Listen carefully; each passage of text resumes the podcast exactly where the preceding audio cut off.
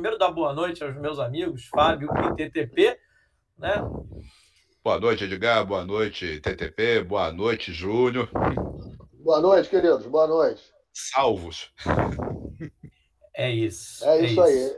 Eu, eu vou aqui, o meu resumo é o seguinte: se eu tivesse que até escolher uma música hoje para para emoldurar essa vitória do Fluminense seria em homenagem ao Marcão, aquela música, apesar de você. Porque apesar do Marcão, o Fluminense saiu vitorioso hoje. Porque o que ele fez, as substituições que ele fez hoje no Fluminense, é, foram coisas assim de arrancar os cabelos. Né? E aí aquela, ah, mas é o que ele tinha do banco, mas é o que ele tinha do banco porque foi o que ele levou para o banco. Não é? Então, você é, é escravo das suas, da, da, da, do que você escolhe, das suas escolhas. E hoje o Fluminense é, é, é um jogo que ele poderia ter se aproveitado do nervosismo desse time do São Paulo, talvez um dos piores times que eu vi com a camisa do São Paulo, e é não tecnicamente falando, mas é o estado que se encontra o São Paulo, estado de nervo, ele não consegue fazer absolutamente nada, ele não consegue concatenar uma jogada. Né? O São Paulo é hoje refém de uma situação que é problemática, que é um time grande, está próximo da zona de rebaixamento, e o São Paulo está muito próximo, sem conseguir jogar em meio a uma crise política e financeira. Né?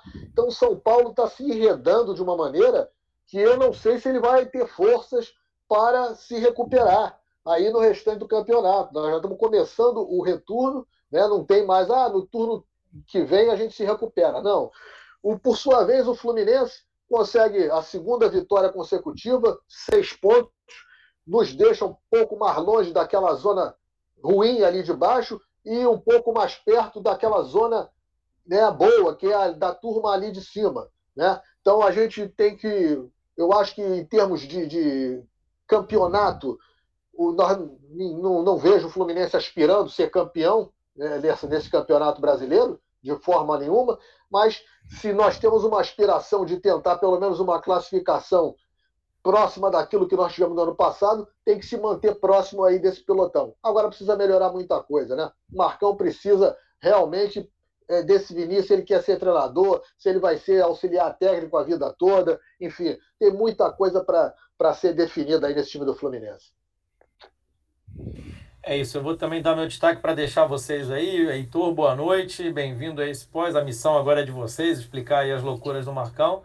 É, o, o, eu vou pegar uma fala do Júnior aí na transmissão, né? O Fluminense terminou como um catadão em campo e não precisava de um treinador para isso. E é, e é, isso que a gente vem falando, né? E a que viu evolução no, no jogo, gente, eu, assim, vou dar meus pesos, mas dizer que eu discordo 100% e prefiro acreditar que é tentativa de otimismo, tentar ser otimista. O Fluminense, na verdade, está bem pior. A gente não, não custa lembrar que o 0 a 0 contra o São Paulo no primeiro turno, todos nós aqui dissemos que o Fluminense poderia ter vencido aquele jogo.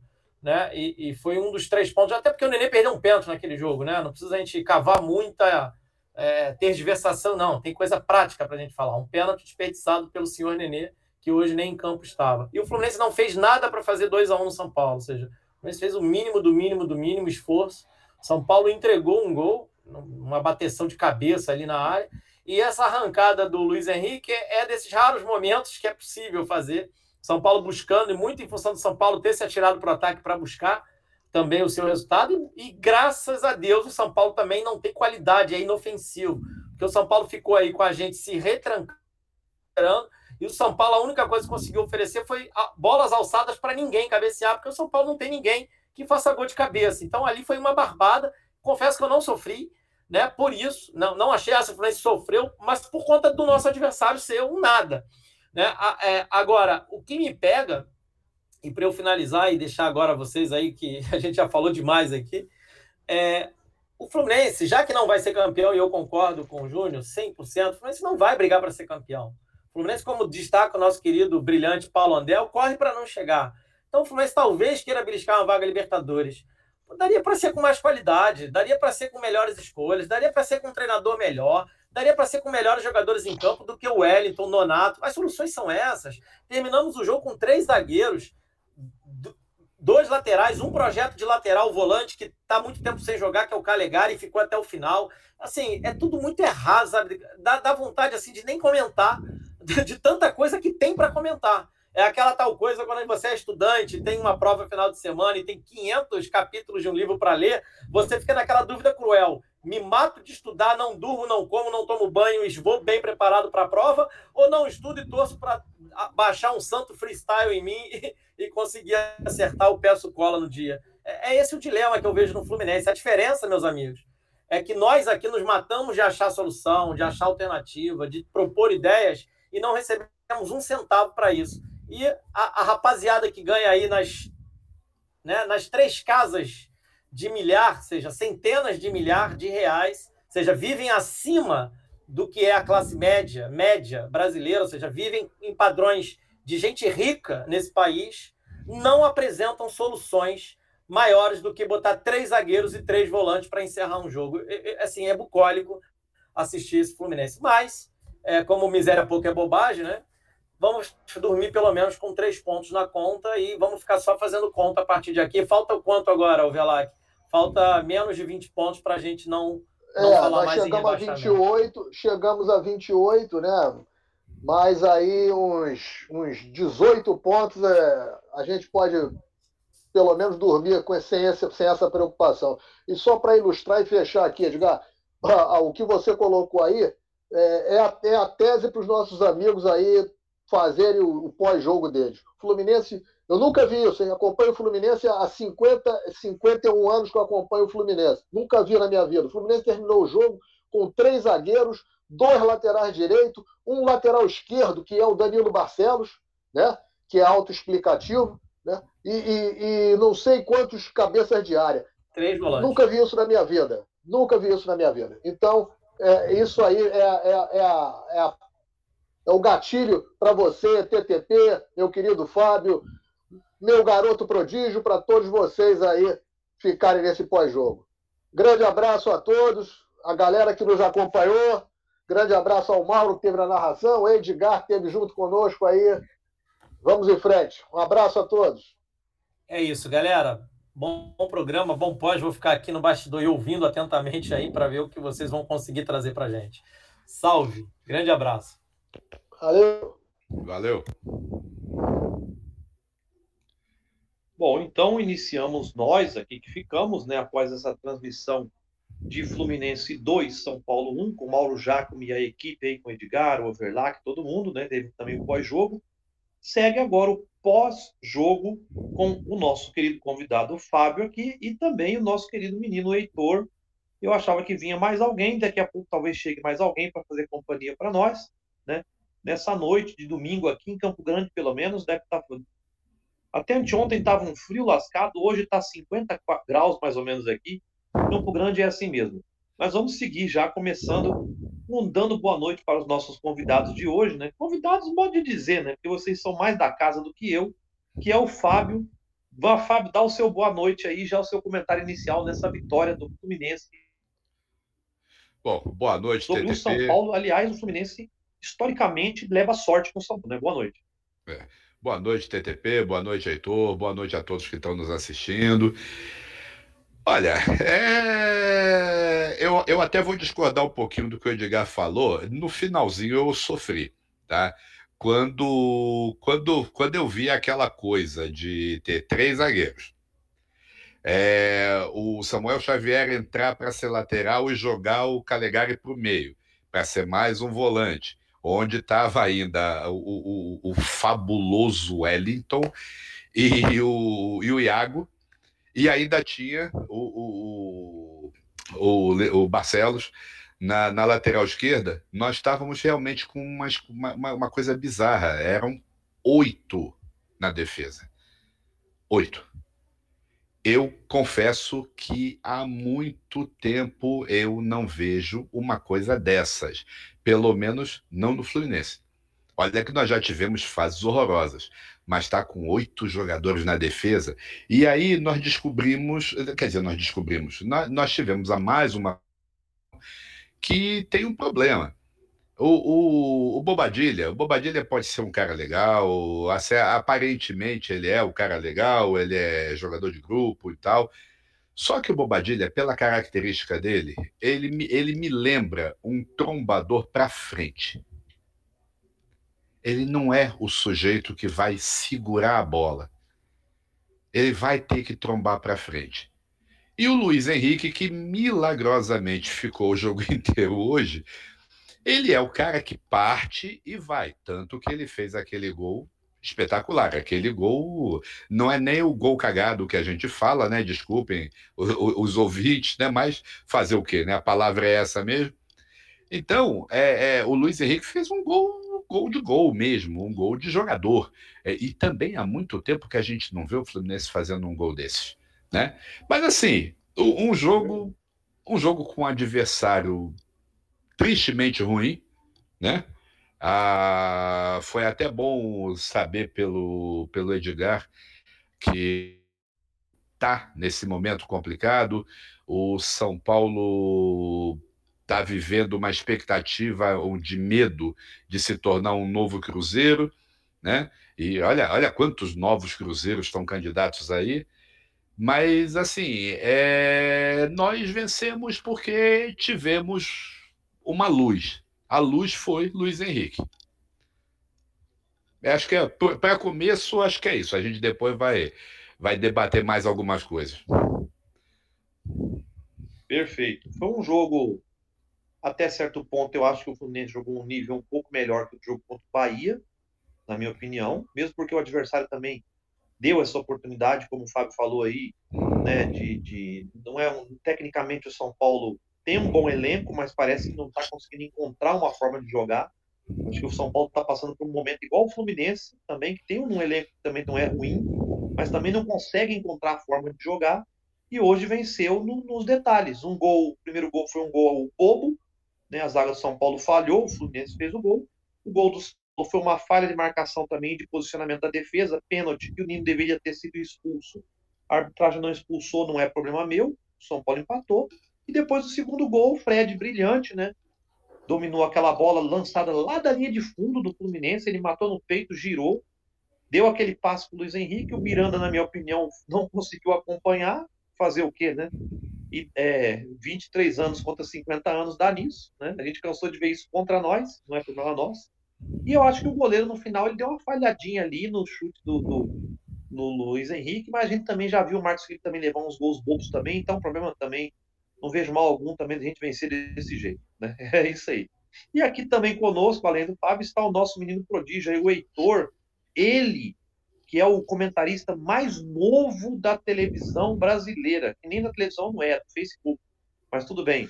Boa noite, Heitor, e as suas impressões iniciais aí nesse jogo, que você viu que eu estou fazendo campanha por você.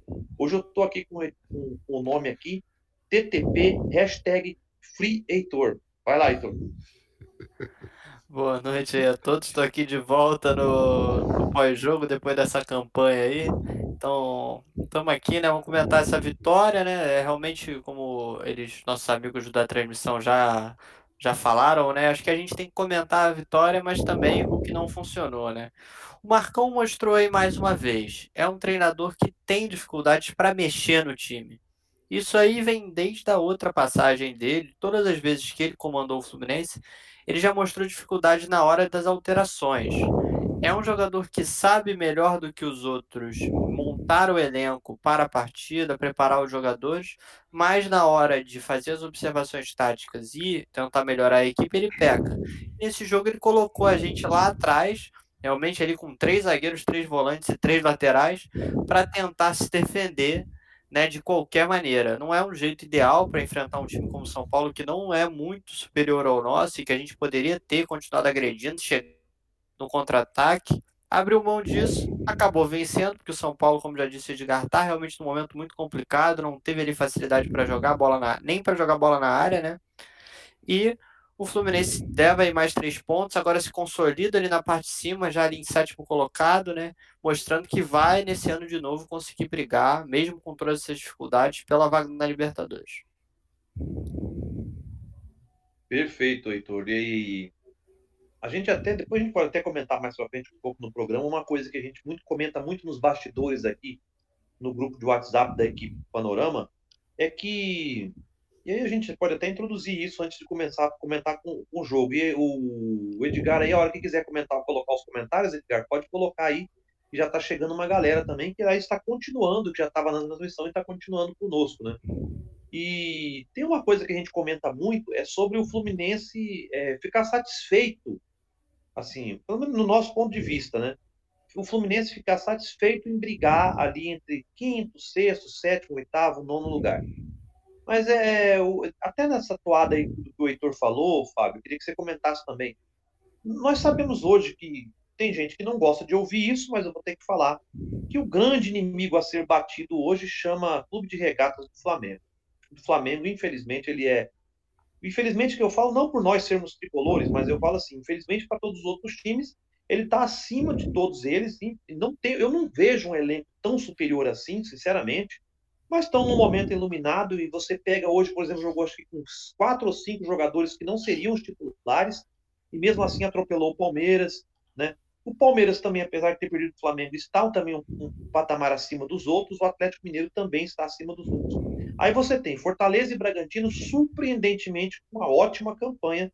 Mas o Bragantino, se eu não me engano, já perdeu o jogo de, de ontem, né? Se eu não me engano, para Chapecoense, já começa a dar aquela gordura que ele conseguiu, já começa a ser queimada. Então, Fábio, eu queria que você dissesse o seguinte: o Fluminense, apesar de toda a limitação, apesar de ter perdido quase metade do ano com o Roger no comando, mesmo assim, o Fluminense ainda figura para estar ali entre os quatro, cinco primeiros. O que eu quero que você me diga é o seguinte: isso estou eu que estou falando, não é a opinião do panorama, estou fazendo só uma, uma, uma raciocínio aqui para a gente comentar. Não é preocupante que um time tão limitado quanto esse do Fluminense ainda possa chegar na frente? Não pode isso criar, às vezes, uma, uma sensação de que de repente está tudo em bem, quando na verdade não tem nada bem, nem no Fluminense e nem no resto do futebol brasileiro? Olha, TTP, a, a, o, fim, o finzinho da sua frase já tem a resposta. O problema está no futebol brasileiro. Eu, na realidade, eu vejo os remadores tendo como adversário o Atlético Mineiro. Até agora, o Atlético Mineiro não, não negou a, o espírito da competição, não negou a vontade de ganhar um título. É, eu não acompanhei o jogo do, do, Palmeiras, né? Eu sei que o Palmeiras teve um jogador expulso, mas não sei a que horas. E é o tal negócio. É uma coisa interessante que nós vimos alguns exemplos. Eu vi um outro jogo um dia desses aí que também aconteceu isso. O adversário, um dos, dos adversários teve um jogador expulso e o outro foi para cima. O outro foi fazer o jogo, que é uma coisa que nós não fazemos há muito tempo. O Fluminense tem uma dificuldade de, de, de jogar em cima de quem está com um a menos, que é uma coisa impressionante. É, e aí eu volto, o meu problema, na realidade, é, é o futebol brasileiro. Nós estamos entrando numa fase que é muito ruim. O nosso termômetro, sempre é a seleção brasileira a gente sempre teve o futebol brasileiro está bem quando a seleção está bem. Nós estamos invictos na eliminatória, nas eliminatórias da, da, da, da América do Sul. Bom, é, não vamos nem comentar a eliminatória da América do Sul, né? Porque tem a dó. Né? É, eu, eu sou a favor da fusão com a CONCACAF até para dar uma agitada, né? com a CONCACAF não, é com a CONCACAF, para dar uma agitada nesse, é. nesse panorama né? Pelo menos para trazer o México, para dar um incentivo para os Estados Unidos realmente profissionalizar o futebol, para ver se algumas outras nações saem do marasmo, porque é muito fácil você lutar por quatro vagas e meia na América do Sul. Nós somos dez. E a meia vaga vai ser com quem? Com Oceania. Desculpe, a Nova Zelândia é um dos melhores países do mundo, mas o futebol de lá é precário, né? Para dizer o mínimo. Então, o sul-americano acaba levando vantagem em cima da Nova Zelândia. Mas o panorama do futebol brasileiro hoje está ruim. Então, um time do Fluminense. E aí você vê uma coisa: o Fortaleza começou a perder o Bragantino começou a perder, né? A, a distância diminuiu essa rodada. O que, que vai é. acontecer? Eu, eu, na minha opinião, vai haver a cristalização dos remadores e do, do Atlético Mineiro lá no topo, até eles se enfrentarem e ver o que, que vai acontecer. E vai ter o Palmeiras ali meio solto, flutuando, mas eu não estou vendo esse ano o Palmeiras com a gana de ser campeão, tá? Pelo menos no caso do brasileiro, é. não sei da Libertadores. A incógnita, o Corinthians, com esse investimento todo, também absolutamente surpreendente, né? É, olha, gozado. É, é, é, eu, eu, ouço umas pessoas aí que ficam falando que não, acaba o mecenato, mecenato, não serve, não sei o quê. Mas o que, que, o, que, que o Atlético Mineiro está fazendo? Mecenato. O que, que o Corinthians está fazendo? Mecenato. O que, que o, o Palmeiras está fazendo? Mecenato há muito mais tempo que os outros.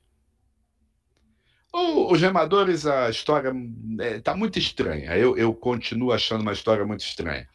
Principalmente porque não tem público, né? Mas, vamos lá. Uhum. Nós temos três clubes aí que são de mecenas. Tá dando certo. É, alguma coisa a gente precisa avaliar do que, que eles estão fazendo para a gente não incorrer nos erros, porque nós já temos uma dívida muito elevada, e ver os acertos. Né? Não sou a favor de pegar um bilionário qualquer. Eu, se eu fosse bilionário, eu até pegaria um, um bilhãozinho e fazia, compensava aquela diferença que, que a gente teve de cotas né, e de 2000 a 2019, 2010 a 2019. Mas, assim, é, teria que fazer uma reestruturação. Eu, no, no, meu caso, se eu fosse mecenas, eu ia fazer, eu, eu ia mandar no clube, mas de verdade. O... E aí, voltando para essa questão, nós temos as surpresas do campeonato já estão começando a perder. E aí, o bolão, o bolo que a gente estaria, também está perdendo, perdendo, perdendo. O Atlético Paranaense está perdendo muito. O Atlético Goianiense perde uma, ganha outra, empata outra, está naquela aquele, aquela instabilidade. O Bahia, que a gente esperava muito, já caiu. O Ceará, que a gente também esperava muito, também caiu. Né? Ou seja, está em aberto. É, é, é, um campeonato que, tirando três, talvez quatro clubes, ele está aberto. E nessa brincadeira, a gente primeiro precisa garantir distanciamento do, do Z4. Eu é. não vi ainda a tabela, mas é, o distanciamento parece que agora está mais equilibrado, até porque alguns times estão com 20 jogos também. Nós já estamos com 20 jogos. Nós passamos a ficar na situação de ter jogo a mais em relação a, alguma, a alguns clubes que estão aí. Alguns clubes que podem até nos ultrapassar, acho que tem dois que podem nos ultrapassar. Ou seja, nós estamos gravitando do sétimo lugar pelo menos por enquanto, vamos nos estabilizando no sétimo, nono lugar. Nada de passar para a parte de trás da tabela. Mas é preocupante. O jogo foi preocupante. Depois a gente volta para o jogo e, e aí comenta sobre a, as nossas preocupações. Perfeito. E você, Heitor? O, o Fluminense, se eu não me engano, foi para a sétima posição até, até os próximos jogos, né? Uhum. Sétimo lugar. Era um time que a gente até a última rodada antes do Bahia, a gente já falava, tá, é, tá perto da zona do descenso, tá perto da zona do descenso. Bastaram duas vitórias para já estar tá lá no meiuca da zona da Libertadores, né? Então, realmente, o futebol brasileiro hoje está muito ruim, né? No geral, e o Fluminense, mesmo estando muito mal, está se beneficiando por ter um mínimo de, de, de vamos dizer assim, um, um elenco minimamente aproveitável. Né? TTP. Se você vê o São Paulo, por exemplo, tem um elenco bom e não está aproveitando. Pois não, é. Fábio. TTP, só uma, coisa, uma coisinha, só para completar essa informação. O Fluminense está com 28 pontos em 20 jogos. O Cuiabá tem 27 pontos em 20 jogos. Então, o Cuiabá não ah, é nosso, não nos ultrapassa. Mas o Atlético Goianiense está com 26 e um jogo a menos. Então, o Atlético potencialmente, sei lá, dependendo de quem for o jogo, ele tem o potencial de subir e nos ultrapassar. E curiosamente, nós estamos com o mesmo número de jogos do Corinthians e só um ponto atrás. Então, se o Corinthians não for aquela aquela incógnita positiva, né? A gente tem o Corinthians, o Fortaleza e o Bragantino entrando naquela naquela meiuca ali. Nessa nessa luta daí de cima. Eu, particularmente, eu colocaria até o Internacional, como está hoje, né? É, até o Internacional eu colocaria como lutando por uma das, das três vagas da Libertadores pelo Campeonato Brasileiro. Perfeito. E a gente olhando a tabela aí, o Heitor, o, Heitor, o Edgar colocou aí para nós a tabela. Se você vê aí, ó, Atlético Mineiro, Palmeiras e Flamengo são os três que hoje não sei, não vamos dizer assim, tá fazendo uma, uma, um comentário, viu, gente, tá assistindo a gente. Seriam os três times imbatíveis, digamos assim. Né? Vamos, vamos usar esse termo. Flamengo, Atlético Mineiro e Palmeiras. Aí você tem Fortaleza e Bragantino, que a tendência, com todo respeito a essas duas equipes, é cair nessa fase do campeonato em diante.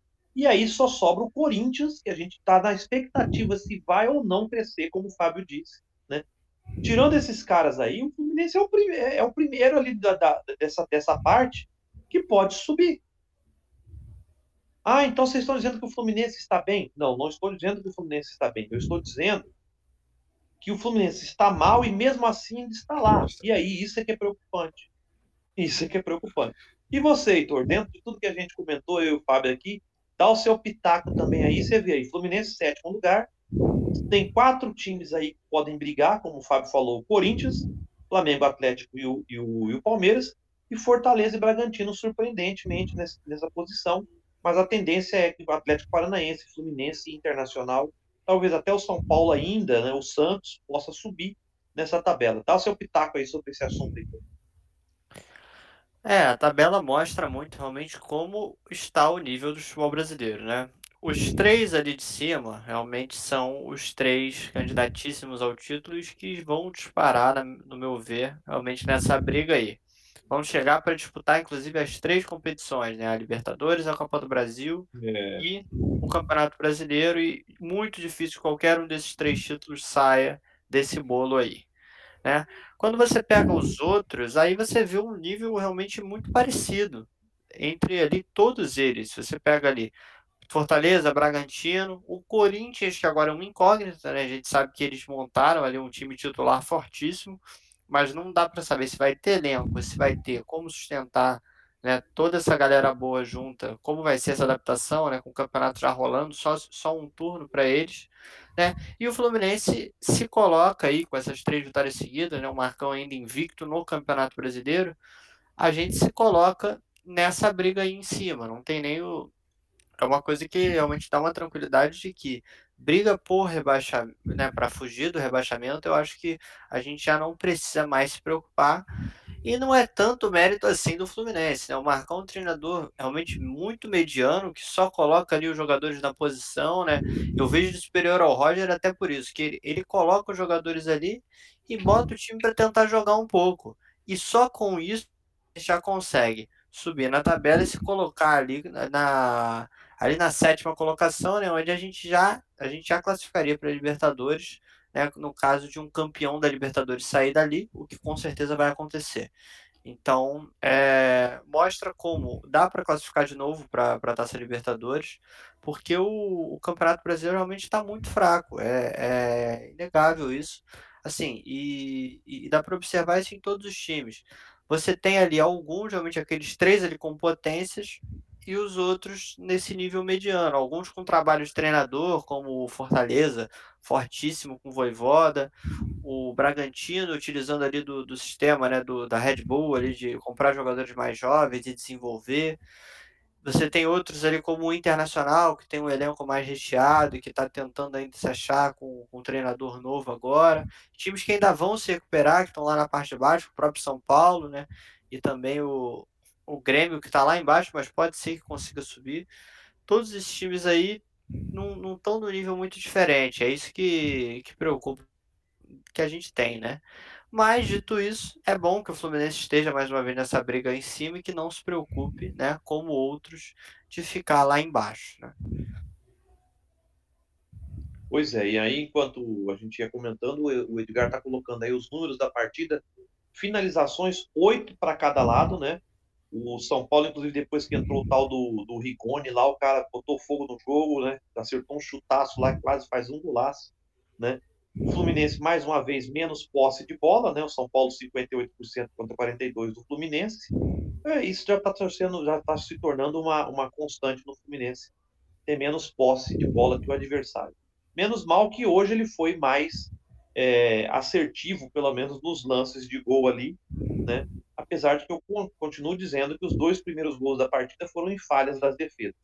Tá aí o nosso querido Marcelo Diniz também dando boa noite, amigos. Duas vitórias seguidas, vamos com tudo. É, acho que faz hora, não faz um tempinho que o Fluminense não ganha duas partidas seguidas. Eu não lembro Sim. quando foi a última vez, não. E ele tá falando, vamos falar mal do Marcos Felipe de novo, né? né? Marcos Felipe no final do jogo ali, se eu não me engano, o jogador de São Paulo entrou pelo lado esquerdo, agora não vou lembrar quem foi, e acabou chutando uma bola ali. O Marcos Felipe, na verdade, foi praticamente em cima bueno. dele, mas o Vitor Bueno, né? Mas eu já vi goleiro levar gol daquele jeito ali, então parabéns ao Marcos Felipe. José Roberto Ramos também ali. O Fluminense não tem presidente, diretoria, treinador, time. É uma terra arrasada. Rapaz, tá parecendo, tá parecendo a presidência de um país aí que eu conheço, mas tá bom então. Próximo jogo é contra o Cuiabá, pertinho aqui do meu do meu Campo Grande aqui, o time do Cuiabá. Se eu não me engano, o jogo vai ser em Cuiabá, né? O primeiro jogo do primeiro turno foi, do, foi mando do Fluminense. Sim. Só que foi um jogo, o meio dia, né? É, o jogo é Cuiabá. É. O primeiro jogo foi em São Januário. É. é. O Fluminense jogou em São Januário meio-dia para ajudar o, o, o, Cuiabá a se adaptar melhor ao calorão, né? Rafael Chagas, já faz cinco anos que o Fluminense só contrata técnicos medíocres. Eu, eu, eu até vou, vou, vou vou falar que o Odair, apesar de a gente ter uma implicância com ele, ele entregou um certo. Um, um, ele entregou alguns resultados e ele mostrou que era o, a filosofia dele mesmo, né, como treinador. Era aquele sistema de jogo ali, a filosofia dele era aquela. O problema é que o Roger tentou seguir aquela filosofia e não deu certo, e o então também não está dando certo. Né? E o Odair fez uma transformação muito grande. Né? Ele pegou um time que era do Diniz, tinha passado ali, se eu não me engano, o Oswaldo ali naquela meiuca, né? E aí o, o Odair vem, ele muda totalmente o sistema e cria uma filosofia diferente, o Fluminense acabou chegando na Libertadores. Bom, Fábio, já falamos bastante coisa aqui, mas agora eu quero que você fale um pouco da partida mesmo de hoje, em que nós não tivemos ali o menino nosso Martinelli, né? Surpreendentemente ficou de fora. Entrou o Nonato, beleza. O Fluminense, no primeiro tempo, modorrento, como sempre. São Paulo também não apresentou grande coisa. O segundo tempo já foi um pouco mais movimentado, né? Três gols aí, muitos lances ali de perigo para os dois lados. O Fred também deu um chute lá que o goleiro pegou muito bem, né? O goleiro de São Paulo, o Marcos Felipe também fez grandes defesas ali. Aí o pessoal comentando aí, o Denilson, a menina comentou ali. Se for G8, o Fluminense vai para a Libertadores. É, como vai ser, falou, se o Flamengo ganhar os três torneios, se o Flamengo três torneios, eu vou pesquisar depois para a gente trazer se o Fluminense e o Flamengo entraria como campeão da Libertadores, se ele ganhar a Libertadores, ele entra como campeão da Libertadores. Sim. Então, por exemplo, se ele for campeão da Copa do Brasil, se eu não me engano, sobe o vice. E no brasileiro, se ele for campeão, aí começa do segundo para baixo, né? Se, por não. exemplo, se ele ganha a é- Libertadores e é... o Atlético Mineiro ganha a Copa do Brasil, aí já muda também, né? Se for campeão diferente. Né? Mas, TTP, eu acho que na ah. Copa do Brasil o vice não tem direito, não. Não, não sei. Eu não sei, eu vou pesquisar, eu não é, sei. Se o campeão da Copa do Brasil também tiver, também for o campeão do brasileiro, abre-se mais uma vaga. A, a, vaga, né? é, a própria Libertadores também, o campeão é o campeão. A, a, a questão é na composição do, do chaveamento das federações. Aí é uma outra história. Então, se, por exemplo, vamos, vamos supor que deu um, uma, uma catástrofe, até que seria interessante uma catástrofe dessas, o Barcelona de Guayaquil ganha a Libertadores. O Barcelona ele vai abrir uma vaga no campeonato equatoriano porque ele vai entrar como campeão da Libertadores. O é. Equador acho que tem direito a quatro vagas. Então, vão ser quatro. Se dentre essas quatro o Barcelona ainda tiver, vem o quinto, que é a conta que a gente faz aqui. Então, nós temos Aqui, a, a Libertadores, a Copa do Brasil e a Sul-Americana, tá? Que tem dois. Ah, dois tem a Sul-Americana, é verdade. Tem a Sul-Americana, o Atlético Paranaense e o Bragantino, se eu não me engano. Então, o que, que acontece? É, são os dois, né? Ah, esses dois, eh, se eles ganharem, a, a, a, o que é mais interessante hoje ver é a questão do Atlético Paranaense. Porque o Bragantino está ali em quinto lugar. Quarto, quinto, quarto lugar. Quinto. Se o Bragantino ganha, mas fica ali naquela meiuca, ele abre uma vaga. Só que se o Atlético Paranaense ficar naquela posição do outro lado da tabela, da outra folha da tabela, e for campeão da Sul-Americana, na realidade ele diminui dos primeiros, então vai só até o sétimo. A gente tem que prestar atenção é nisso. Hoje, hoje é. quem decide o grupo, quantos brasileiros vão ser, é a Sul-Americana. É a Sul-Americana. O que, que, que, acontece no, no, com a Libertadores, né, com o futebol sul-americano, é que aqui, diferente da na Europa, né, aqui todas as vagas são da federação, né? Sim. Quando, quando uma vaga é duplicada, ela volta para a própria federação, coloca, no nosso caso, no campeonato nacional, né? Porque na, quando a gente assiste lá no, nos campeonatos europeus, a gente vê quando, por exemplo, o Chelsea agora venceu a Liga dos Campeões, a vaga da Inglaterra foi realocada para outra outra, outro país da, da UEFA, né? E aqui é, é tudo é. assim, a vaga sempre desce para o campeonato, por isso que quase todo ano agora, com essa hegemonia do futebol brasileiro que vai continuar, né? Eu, a gente né? tem sempre aí até o G8 ali, quase sempre o G8 no, Sim. se classificando. Exato. Exatamente. Você já isso. imaginou se. Vamos fazer uma brincadeira. Se o Flamengo ganha Libertadores, o Atlético Mineiro ganha a Copa, Copa do Brasil o Atlético Paranaense ou o Bragantino ganha ali a, a Sul-Americana, né? Rapaz, a briga no brasileiro vai ficar interessantíssima, né, para essas equipes aí. É por isso que, né, às vezes o time fica em segundo lugar e acaba indo para Libertadores, é. né? E aí, então, como o Heitor falou, a hegemonia do futebol brasileiro tá um absurdo mesmo. Tá? É. E aí você vê o TTP, nessa, nessa situação que você colocou, aí entra a obrigatoriedade do Fluminense apresentar mais para o Fluminense ser mais consistente. A, a, as queixas é. que a gente está que a gente está fazendo hoje e, e, certamente vamos fazer mais algumas vezes é essa questão, é a falta de consistência do jogo. O, eu me lembro que o Marcão, quando ele assumiu a, o time depois da, da saída do Odair, o Marcão perdeu várias partidas seguidas, desencontrado. Até que ele ficou com o esquema do Odair ele voltou ao esquema do Odair e se deu um tempo de mudar algumas coisas. A gente ganhou mais consistência com isso, por incrível que pareça. Só que o Odair, ele tinha um sistema defensivo extremamente sólido. A gente sabia é. que o adversário ia tomar conta do jogo. Agora, você vê, hoje, um São Paulo que não está nos melhores momentos. São Paulo tem mais posse de bola que o Fluminense.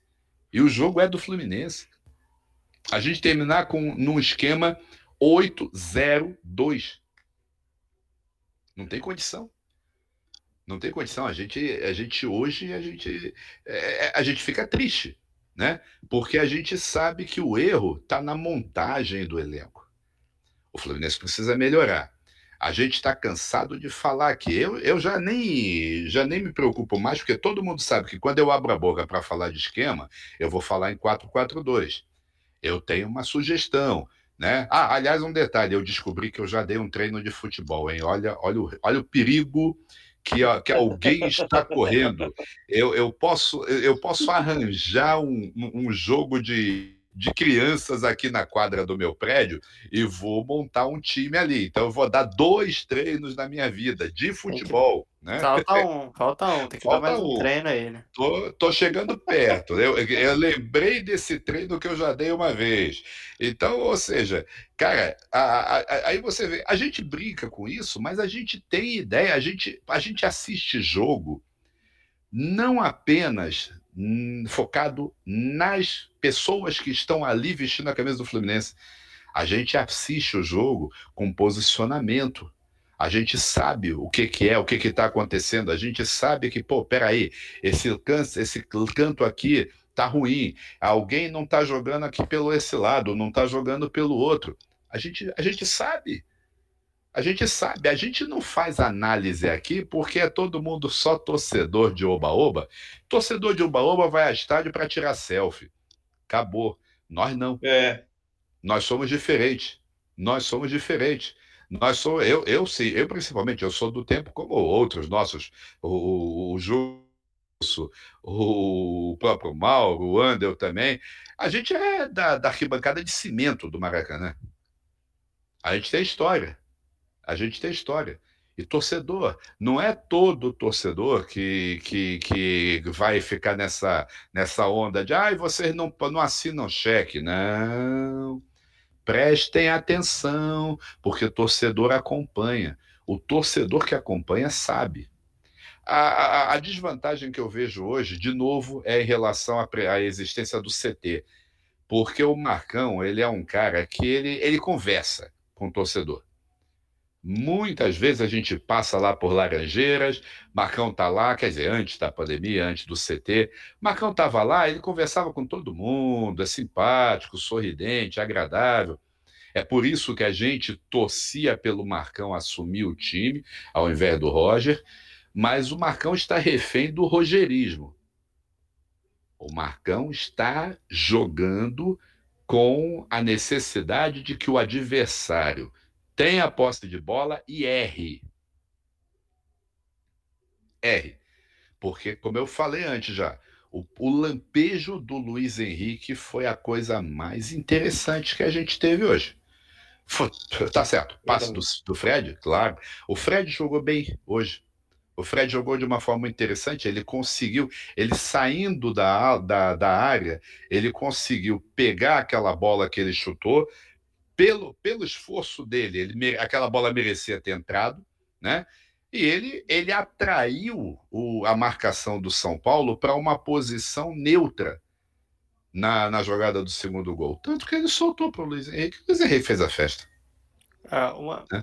uma coisa que, tá, que eu acho que está faltando né, para o Marcão nesse, nesse time, nesse esquema, né?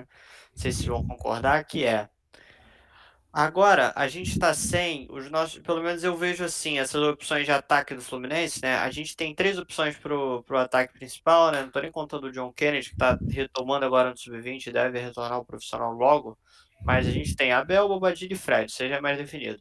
E eu acho que para as pontas ali, né? E agora com três volantes, os pontas se movimentam muito mais do que antes, né? Eles ficam um pouco menos como assistentes, jogam um pouco mais de bola.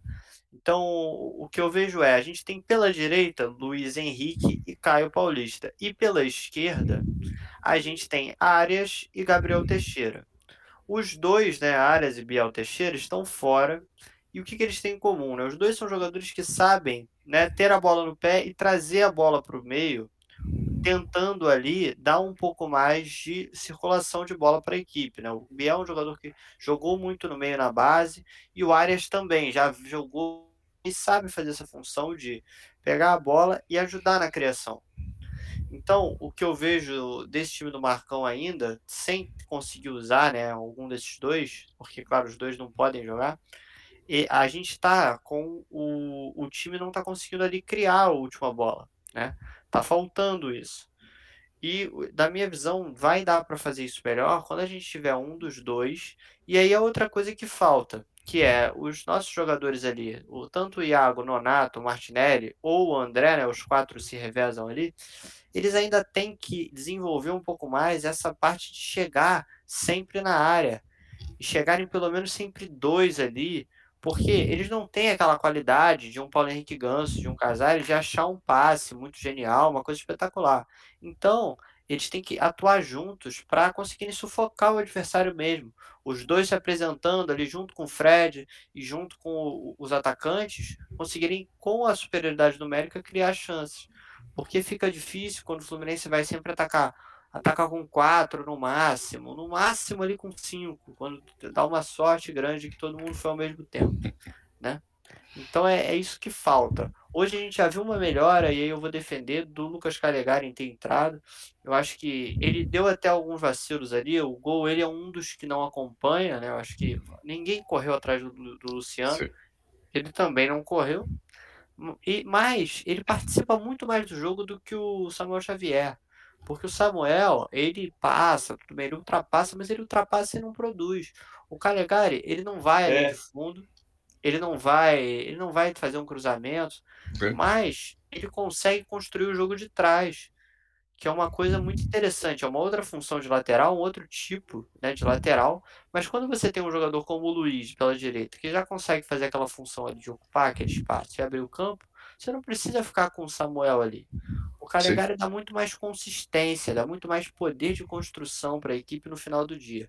Claro, a gente não criou muitas chances, não foi um time muito brilhante, não foi mesmo, mas que conseguiu, pelo menos ali no primeiro tempo, equilibrar o jogo e jogar com, com, com um claro propósito ali.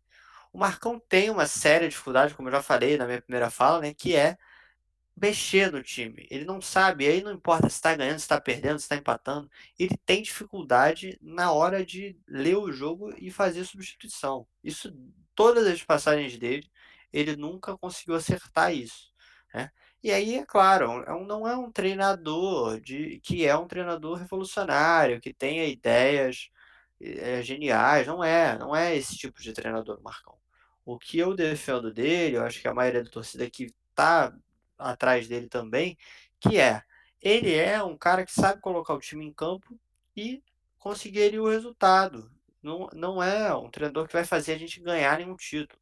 E não é mesmo. A gente não vai ganhar com, com esse elenco que a gente tem. Muito difícil imaginar a gente ganhando uma Libertadores ou uma Copa do Brasil mas é um cara que vai conseguir classificar a gente. E aí cabe, né, a diretoria ter esse, essa noção de que o Fluminense precisa tentar alguma coisa diferente.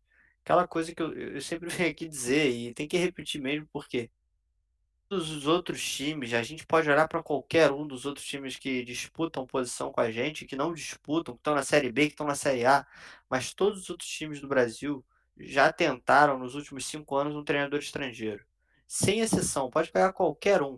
Alguns deram errado, claro, vai dar errado, porque é um risco. É um treinador que não conhece o futebol brasileiro. Por exemplo, o Gesualdo chegou aqui no Santos, não fez trabalho nenhum. O Ariel Olan também no Santos. O do Botafogo, que nem treinou o time. Assim, pode dar errado, assim como um brasileiro.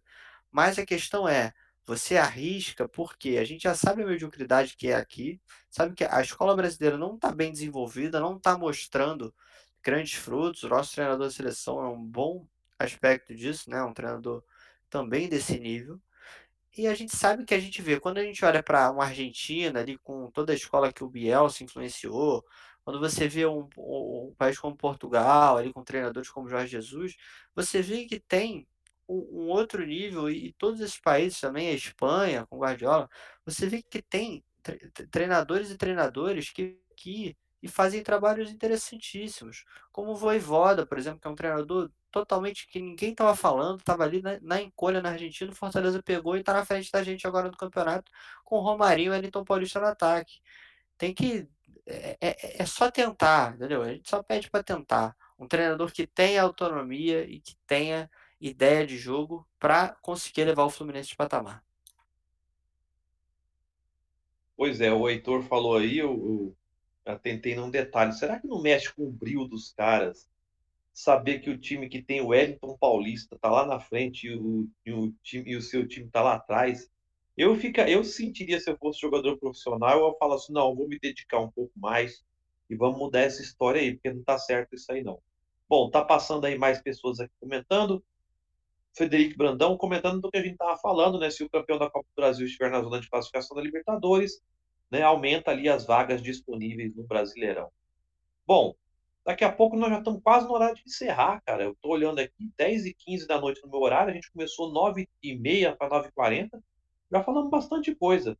Ô, Fábio, é o seguinte, agora sobre o jogo mesmo, propriamente dizendo, Nino fez o gol, depois o Nino fez o pênalti, né? O juiz amarelou ali, o que eu acho que deveria expulsar, mas tudo bem, não expulsou, né? Deu só amarelinho pro Nino. E depois o segundo gol do, do, do Fluminense, o gol que deu a vitória. Como a gente comentou, se eu não me engano, o, o jogador Fluminense tirou a bola lá na linha de fundo, afastou o Fred e ajeitou a bola para o Luiz Henrique fazer aquele golaço, né? Fluminense 2 a 1 Você acha que pelo resultado e pelo segundo tempo Dá pelo menos para pensar em alguma coisa melhor para o Fluminense? Ou você acha que vai ser só mais um daqueles resultados que a gente fala, agora vai e depois não vai, não? O que você acha?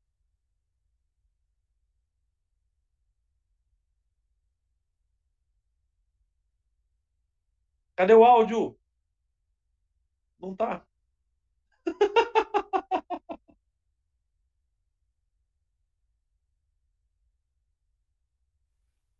É.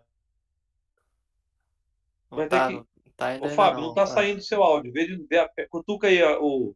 Vamos ver. Meu Deus do céu, cortaram o áudio do Fábio. Ativei. Eu acho que agora eu consegui. Agora foi. Aê. Foi, foi. Mas vamos lá. O que que acontece? Ah, hoje, hoje, ah, o jogo, o jogo deu certo, mas não foi um jogo assim que a gente é, possa dizer agora vai. Não sei. Eu não sei. Eu a gente vai ter o jogo contra o Atlético. A gente tem é, é triste a gente achar que vão vão torcer, claro. Estou na torcida, como eu sempre fico. Mas a gente sabe que é assim, é tipo missão impossível, é, parte 12, parte 200. O, é preocupante, preocupante a, a gente ver, é como o Rafael está falando aqui, a, ele não consegue fazer uma leitura do jogo, né? E assim, o, o, a, gente, a gente tem peças até, tirando aquelas excrescências, né? E nós tivemos um, um, uma excrescência hoje entrando em campo. O, o, eu, vamos dar o nome, Wellington. O Wellington, o que? O que que o Wellington. Alguém acha que o Wellington é jogador de futebol? A, a gente está fazendo uma transferência líquida de riqueza para os empresários de algumas criaturas aí, que alguns que eu não falo nem o nome, todo mundo já sabe, porque não é possível. É, é, é, gente que não tem mercado, gente que não tem mercado, e gente que, pô, o Fluminense está pagando salários, isso espero que esteja pagando, né? Porque daqui a três, quatro anos, essa turma miliardária de salário vai entrar com ação no Fluminense, contra o Fluminense, e vai ganhar, como todo mundo ganha, e a gente já reclamou disso antes. Mas, voltando especificamente ao jogo, há um erro ao de concepção. O erro de concepção principal é ter sempre que entregar o jogo ao adversário. Hoje, hoje o time estava azeitado. Estava azeitado. O, o, o Calegari estava mais, tava mais presente ali. O, o Danilo Barcelos ele teve iniciativa hoje. Eu, eu achei um negócio muito interessante. Ele assumiu como, como cobrador de falta, cobrador de escanteio, fez cobranças muito boas, diga-se de passagem. Eu pensei até não, naquela sequência no final do jogo, que foram dois escanteios seguidos para o Fluminense, eu pensei que ele ia tentar um gol olímpico. Seria algo assim magistral, né? Vamos assistir gol olímpico de Danilo Barcelos. Eu torço para que ele faça. Ele está vestindo a camisa do Fluminense. Ele não está vestindo a camisa do Tribobozinho do Brejo Molhado Futebol Clube, não. Ele é, torcedor, ele é jogador do Fluminense. Então eu espero, eu espero do fundo do coração que ele continue, que ele cobre, que ele faça gol de falta, que ele faça gol olímpico. E hoje estava equilibrado. A zaga estava equilibrada. É... O meio de campo, gozado. O, o, os volantes. Eu não achei, eu não gostei do Iago, tá? E, e, eu não vi a que, que o Nonato veio no jogo de hoje. Eu não, não entendi o posicionamento do Nonato. Não, não, não o posicionamento em, em, campo, mas assim, a, a atitude dele em campo hoje. Porque, cara, é a, acho que foi a primeira partida que ele entrou como titular. Ele andou entrando no, no, no segundo tempo, substituindo. É. Gente, se eu sou jogador de futebol, se eu sou um jogador de futebol novo, como ele parece ser, né? Eu acho que ele é novo, né? Deve, deve ser o quê? 22, 23 anos, sei lá. O, 23, se esse rapaz, se não me engano. É, 23. Se esse rapaz ele, ele está num time com a expressão histórica que o Fluminense tem. Ele tem a chance de começar jogando. Cara, eu no lugar dele, eu entraria para, olha, treinador, não tenha dúvida não, tá? Eu tô aqui, tô pronto. Eu ia entrar para jogar e para comer a bola. Eu ia ser protagonista da partida. Eu ia tentar ser protagonista da partida. Eu não achei, não vi no Nonato isso hoje. O, o André está se saindo muito bem. E ele entra naquela expectativa que o Heitor falou dele ir mais para frente. Né? Eu acho que hoje o André ele estaria mais habilitado. O, o, o, o Iago o, também ele, tá, ele tem isso, né? mas ele hoje ele não jogou bem, hoje ele não rendeu. O Luiz Henrique fez um primeiro tempo morno, mas fez um segundo tempo muito bom. Ele foi a nossa válvula de escape. E hoje ele estava particularmente liso. Ele conseguiu uma, uns dribles ali que. Pô, tá, tá na hora dele aparecer, né? Mas o primeiro tempo dele não foi lá essa coisa toda, não.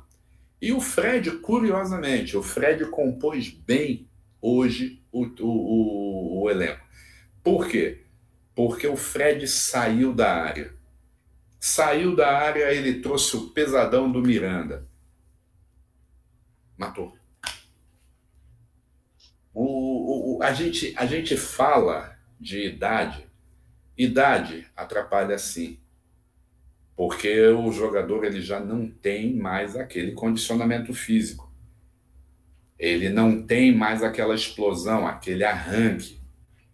O Fred sabe que não tem arranque nenhum. Mas ele conseguiu duas jogadas espetaculares. Uma, a do gol, claro, melhor de todas, e aquela que ele tentou fazer o gol. Aquela tentativa do Fred foi um negócio, para mim, valeu o ingresso para ele. Para ele. Porque ele se viu numa situação de, de entender uma outra possibilidade para ele jogar. E ele saiu da área para fazer isso. Eu gostei do comportamento do Fred. Agora, as substituições foram deprimentes. Essa necessidade que a gente tem de entregar o jogo para o adversário continua sendo deprimente. Eu insisto, pegando as sugestões aí do Heitor, eu insisto no ou Biel ou o John Arias, um dos dois ele tem que fazer o losango do meio de campo e ser o responsável por distribuir a bola, por levar a bola à frente, por, por sair correndo com o Luiz Henrique ou com o Caio Paulista ou com quem tiver ali nas laterais, né? Porque a, gente precisa qualquer esquema hoje, qualquer 4-4-2, ele vai precisar de um centroavante mais fixo e vai precisar de alguém veloz para abrir o jogo, né? Mas precisa de alguém mais veloz. Um é esse, ou o Arias, ou o Biel, e sendo acompanhado por alguém. Eu estava eu tava confiando que o Iago ia ser esse alguém, mas hoje ele não, não se fez bem. Eu já estou começando a pensar no, no, no André um pouco mais à frente. Mas eu enxergo o André mais um meio de campo de contenção. Um volante mesmo. Um volante. Mesmo que ele tenha qualidade técnica, eu acho que ele está mais para esse esquema. E nós temos problemas no banco. nós temos problemas para quem levar para o banco. E eu volto a falar também aproveitando, o único que eu vou comentar que vale a pena ser comentado é, é o Bobadilha. Eu continuo achando que o Bobadilha é aquele cara. Ele, ele pode, ele pode até ser lançado e vai no, na trombada, chegando na direção da área. Mas ele não é um cara que vai correr. Ele não é um cara que vai correr. É, apesar da gente saber que tem o Hulk, que também é um cara com uma complexão física muito forte, o Hulk corre às vezes, essa coisa toda, Eu não acho, não acho que o Bobadilha ele tenha condição de ser esse cara que vai recuar, como o Fred recuou hoje. Não é ele que vai recuar e vai pegar a bola e sair correndo na direção da área. Ele não tem essa explosão física para uma corrida dessas. Ele é um cara trombador.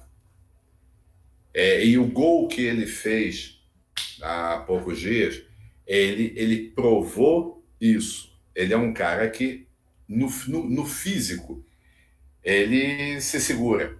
Tanto que ele pegou aquela bola, pegou com o pé, tem técnica também, não resta dúvida. Ele pegou aquela bola, segurou, girou, chutou, chutou duas vezes e fez o gol. Né? Mas ele não é o sujeito, ele é um trombador. Ele é aquele cara que vai vai disputando a bola com o zagueiro, sobrou, opa, eu guardo. Mas ele não é um, não é um primor de técnica. O resto, sem saber como estão os treinamentos, fica difícil. Mas hoje, dentro do que a gente tem, é, é isso. Né?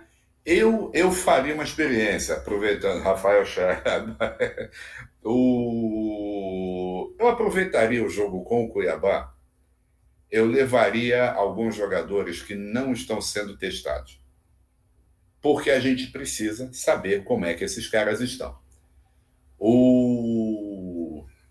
Esse menino que votou, o Marlon. Pô, o Marlon, ele, ele ia ser emprestado, para Fortaleza, inclusive. Ele ia ser emprestado, não foi. Ou seja, é o que ia indo, mas não foi, acabou fundo. Se ele está ainda no time, se ele não vai ser emprestado para Fortaleza, bota ele para jogar nem que sejam uns 20 minutos habituais de segundo tempo. Aproveita que a torcida não aguenta aquele rapaz que eu não falo o nome. E vamos lá. leva leva o, o, o, o Marlon e joga. Testa ele. Testa o GFT.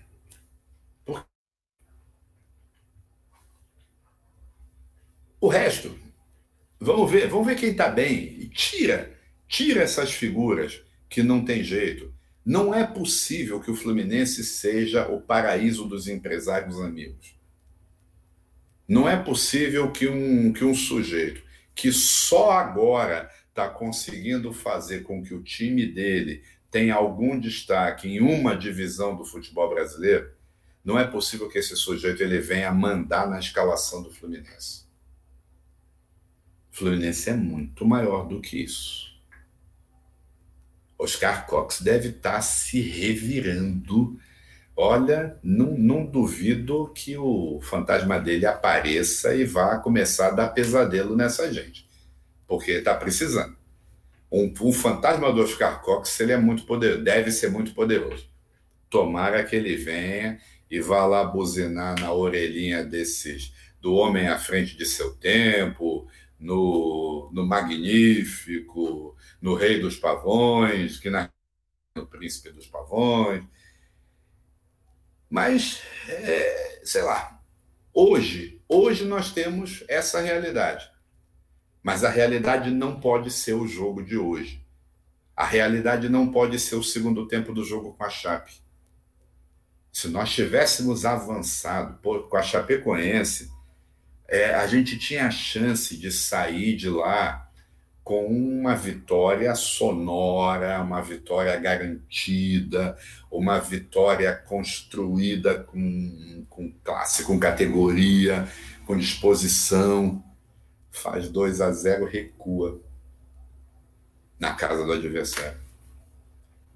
E um adversário que é o nosso maior rival, talvez. Não dá. Não dá. Então, nós temos uma limitação. Temos. Vamos trabalhar essa limitação. Algumas lições têm que ser aprendidas. Tá? Vamos tentar aprender essas lições. Eu acho que dá para montar um time. Dá. Tira aquelas barangas, essas criaturas que não têm nada mais a acrescentar ao Fluminense, e vamos para frente. Falei demais. Mas é, é, necessário um desabafo. É verdade. Ô, ô, Heitor, até dentro disso que o Fábio falou, chegaram alguns comentários antes de eu passar com o Heitor. O Rafael passou por aqui, falou esses comentários aí inteligentíssimos. O é. Ralph também falou aí, né? Conosco, o Jader estava aí, tava uma galera legal assistindo a gente e sempre comentando aí, o Edgar vai colocando sempre os comentários aí embaixo. Mas, Heitor, é o seguinte, como o Fábio falou aí, o, o Fluminense venceu por 2 a 1 teve um segundo tempo até né, razoável, né, e mais assertivo que o São Paulo, 2 a 1 para nós. Só que ele tocou num detalhe aí que eu tenho notado realmente também que vem acontecendo. Por exemplo, no jogo contra a Chapecoense fez dois gols, recuou. Hoje, o Fluminense estava até um certo tempo melhor em campo, controlando a partida. O começo do segundo tempo foi esse controle do Fluminense. Fez o gol, já recuou. São Paulo empatou, o Fluminense achou um segundo gol e voltou a recuar de novo. E aí teve aqueles problemas todos no final ali, se não fosse o Marcos Felipe, né? E também a, a vamos dizer assim, a incapacidade dos jogadores do São Paulo de fazer o gol, haveria um empate. Então, Heitor, não te incomoda esse fato de que o Fluminense parece. Quando tem o um jogo na mão, parece que não quer decidir, simplesmente acha que 1x0, 2x0 está suficiente e acaba complicando jogos fáceis, Heitor. Não é isso? É, o Fluminense mostra realmente isso, né? Que fica satisfeito com o 2 a 0 1 a 0 né? E, e já recua para tentar segurar o resultado. Isso é uma realidade realmente muito comum, né? Do, do futebol brasileiro em geral e está se aplicando aqui também, né? E é, e é realmente o, o que tem acontecido nas últimas partidas e não imagino que vai parar de acontecer.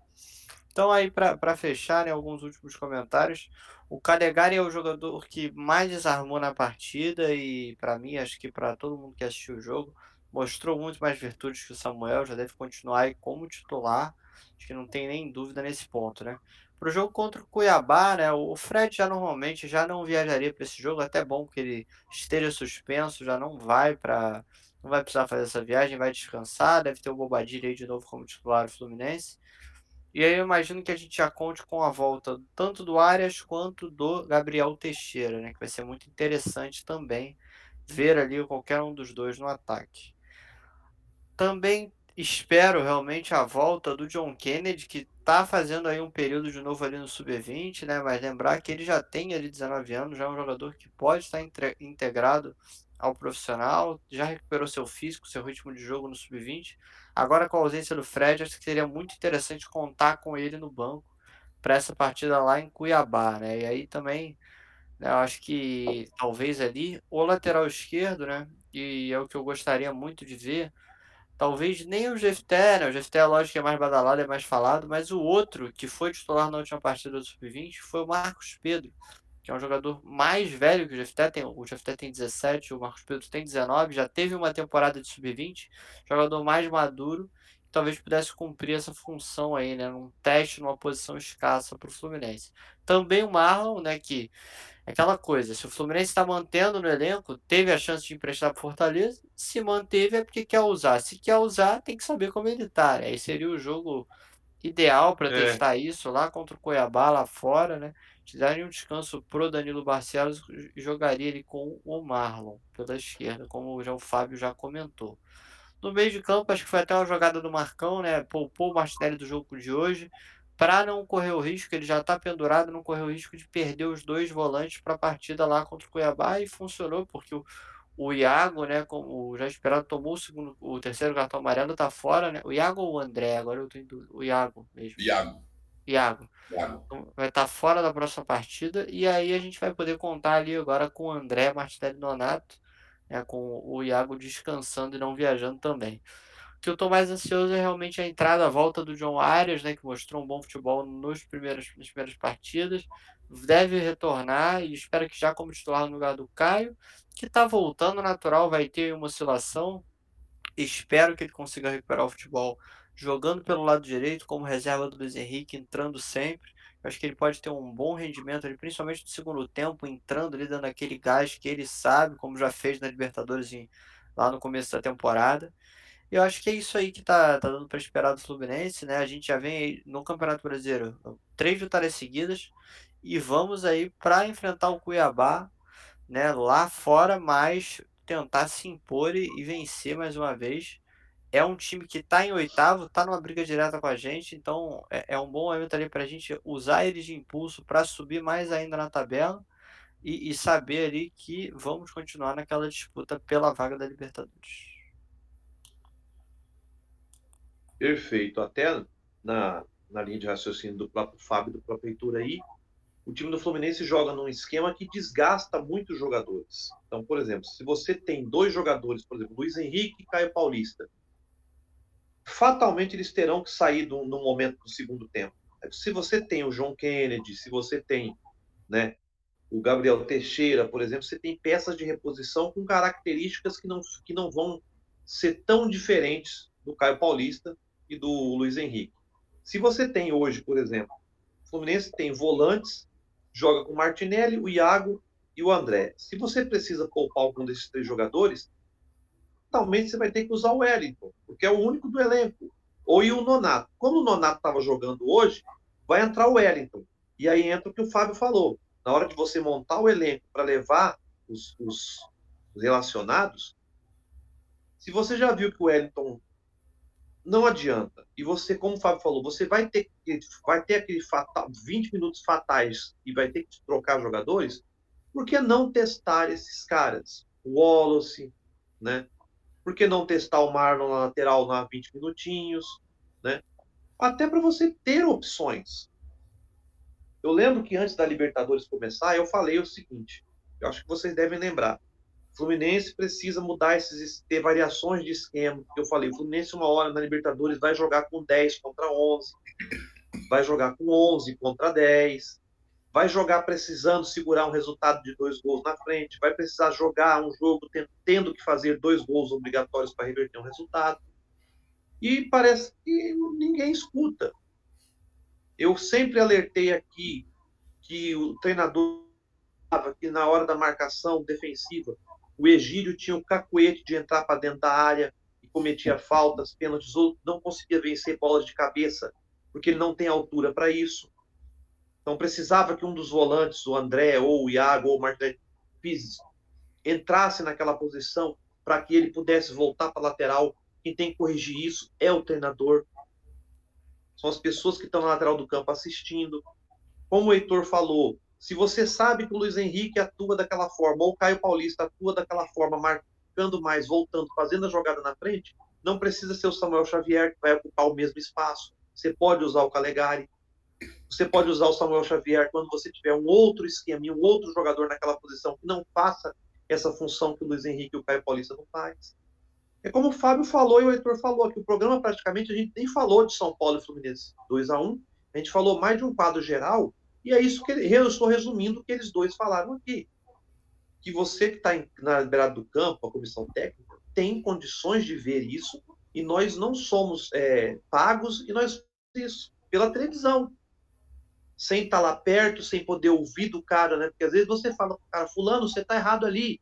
Mas ele pode responder, ah, mas o cara está nas minhas costas aqui. André, cuidado do cara ali. Pô, mas ali é o Martinelli, ou tal. Então, eles ainda têm essa conversa com os jogadores lá. Nós nem isso. Então, nós não temos esse tempo real com o jogador ali. Eles têm. Estou dizendo isso porque eu, eu, eu, eu me dou o direito de analisar e de participar do panorama tricolor aqui, não como torcedor. Eu participo aqui como se fosse um profissional de imprensa apresentando um programa jornalístico sobre o Fluminense. É isso. Eu não sou torcedor do Fluminense. Eu sou um jornalista amador, vamos dizer assim, sem diploma, tudo bem, mas um jornalista que está apresentando um programa em relação ao Fluminense. E nós vamos falar isso.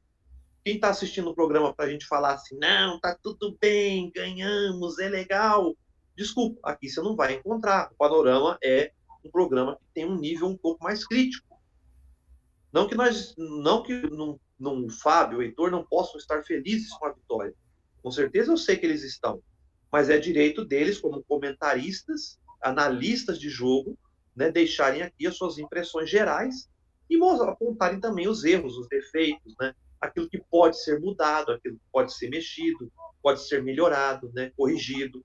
É isso que os dois fizeram hoje, essa noite, de forma brilhante, né, nessa mais de uma hora que nós ficamos aqui falando, depois de uma transmissão que já vai para quatro horas e tantas de transmissão, que teve pré-jogo, teve o jogo propriamente dito, com narração, e agora o pós-jogo. Então, eu quero dizer aqui, em, nome, em meu nome, também acho que acredito em nome dos dois rapazes que estão aqui comigo, que nós analisamos de forma é, para trazer para você que nos assiste é, possibilidades né, que você possa também raciocinar. Você tem, você tem essa capacidade de raciocinar jogo, de entender o futebol, não só torcer, mas você tem condições de entender o futebol como um esporte coletivo que tem formações, que tem variações táticas, que tem jogadas, que tem posições, né? E que nós analisamos tudo isso e você, no panorama, vê o que pode ser melhorado no Fluminense. É isso. É, esse foi o editorial no meio do programa. Fábio, uma hora e tantas de programa, nós já falamos bastante. Eu acho que foi um dos programas mais legais que eu fiz, sinceramente. Esses dois hoje foram brilhantes, né? Em termos gerais, até, de tudo que a gente vê no futebol brasileiro, no Fluminense e também um pouco da partida. Então, eu queria que você desse aí as suas considerações finais, né? E deixasse a sua, já a sua, vamos dizer assim, sua expectativa para o próximo jogo. Se quiser até arriscar um placar, né? O próximo jogo do Fluminense aí. Dá o seu boa noite, Fábio. Bom, valeu, valeu pelo, pelo programa hoje. Nós três. É, é, o tal negócio. Na realidade, ninguém, ninguém brilha sozinho. A gente brilha no coletivo, a gente faz as nossas trocas de, de, de informações, de impressões. É, vamos lá. É, isso, isso foi o mais importante de hoje. Saímos com a vitória, estamos contentes com a vitória, estamos contentes com a posição que a gente ocupa, mas a gente dá sugestões.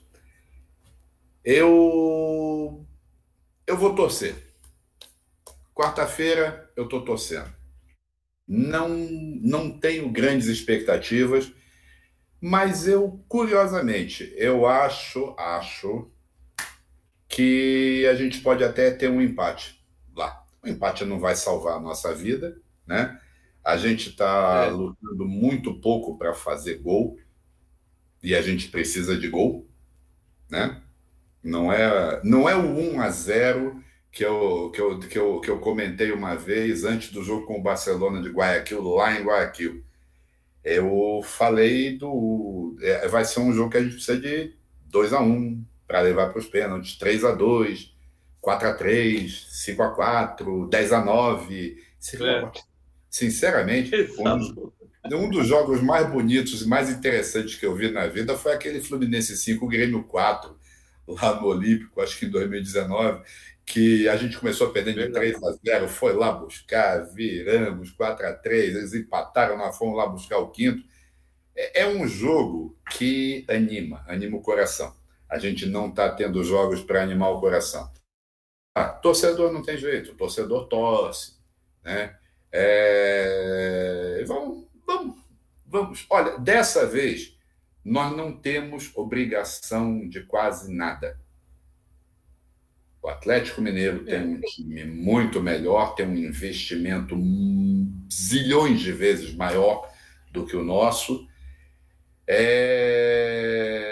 Montaram, trouxeram jogadores de, de, de nível, de qualidade, tanto fora do Brasil quanto aqui dentro. E a responsabilidade é deles.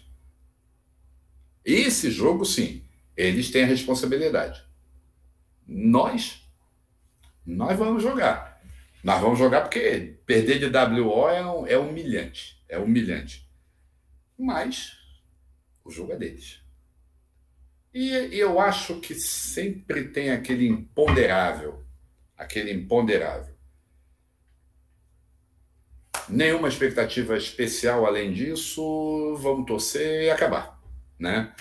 E aí, meu corpo, boa noite para todo mundo, bom sono, bons sonhos, e vamos começar a nossa semana.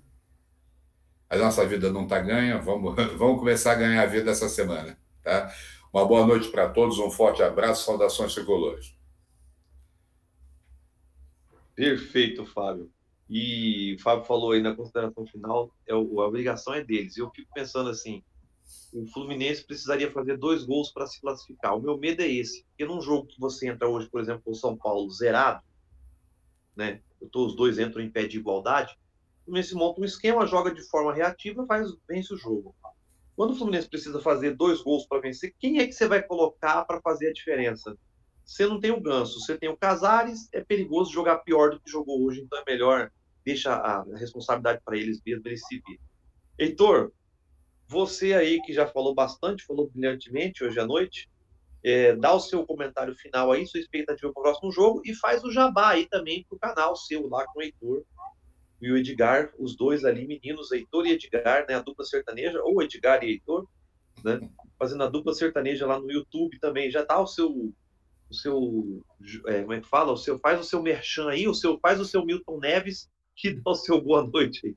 É isso aí, valeu TTP. Amanhã tem muita coisa. Amanhã tem, tem virando a chave logo à tarde no Facebook do Cantinho do Laranjal. E à noite vai ter pós-rodada lá no Fluminense ao pé da letra, né? Que a gente faz sempre uma análise da rodada toda. Mas enfim, vamos né, fechar o comentário, né? Falar de Fluminense e Galo, né, o jogo que vai acontecer na quarta. É... O jogo é deles, né? Como o Fábio muito bem disse aí, eles venceram a primeira partida e o jogo é totalmente deles. O Fluminense precisa ali realmente é, trabalhar, saber trabalhar com isso, colocar toda a responsabilidade em cima do, do time lá de Minas, né? Porque são realmente é o elenco melhor, o time que tá voando aí, encantando o Brasil, então o Fluminense vai realmente de franco atirador, vamos ver se consegue ali uma partida pelo menos justa, que consiga ali competir contra o Galo e aí se achar um gol e conseguir se fechar, levar o jogo aí talvez para os pênaltis ou, ou realmente conseguir um resultado heróico e, e vencer a lucro. Mas a gente sabe que é muito complicado, não é o que o, o jogo que a gente tem que focar até para cobrar, porque o Fluminense vai tentar, mas vai ser, vai ser claramente muito difícil, né? E depois o foco é todo no brasileiro. Se passar, né, aí é, já é, o cenário é, muda completamente, até porque se a gente passa pelo Atlético, a nossa chave é muito mais tranquila na Copa do Brasil. A gente vai ali para enfrentar Fortaleza ou São Paulo, que são dois times no nível do nosso até inferior. Então seria o, o cenário dos sonhos, ali, se a gente consegue passar pelo Galo, a gente poderia chegar à final da Copa do Brasil, aí é dinheiro pra caramba, vai botar no bolso de todo mundo essa diretoria aí, acho que seria o, o melhor do, dos cenários, mas enfim. Vamos, é, é isso aí que acho que dá para esperar de Fluminense e Galo, um jogo muito complicado, mas que o Fluminense vai sem pretensão nenhuma e talvez isso seja até bom para tudo, né, para o que vai acontecer. Então é isso aí, valeu.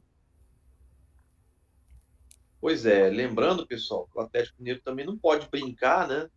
Achar, ah, nós já ganhamos a primeira partida, vamos colocar um time nisso aqui, porque futebol é o tal negócio, né? Fluminense não é, é um anão, né?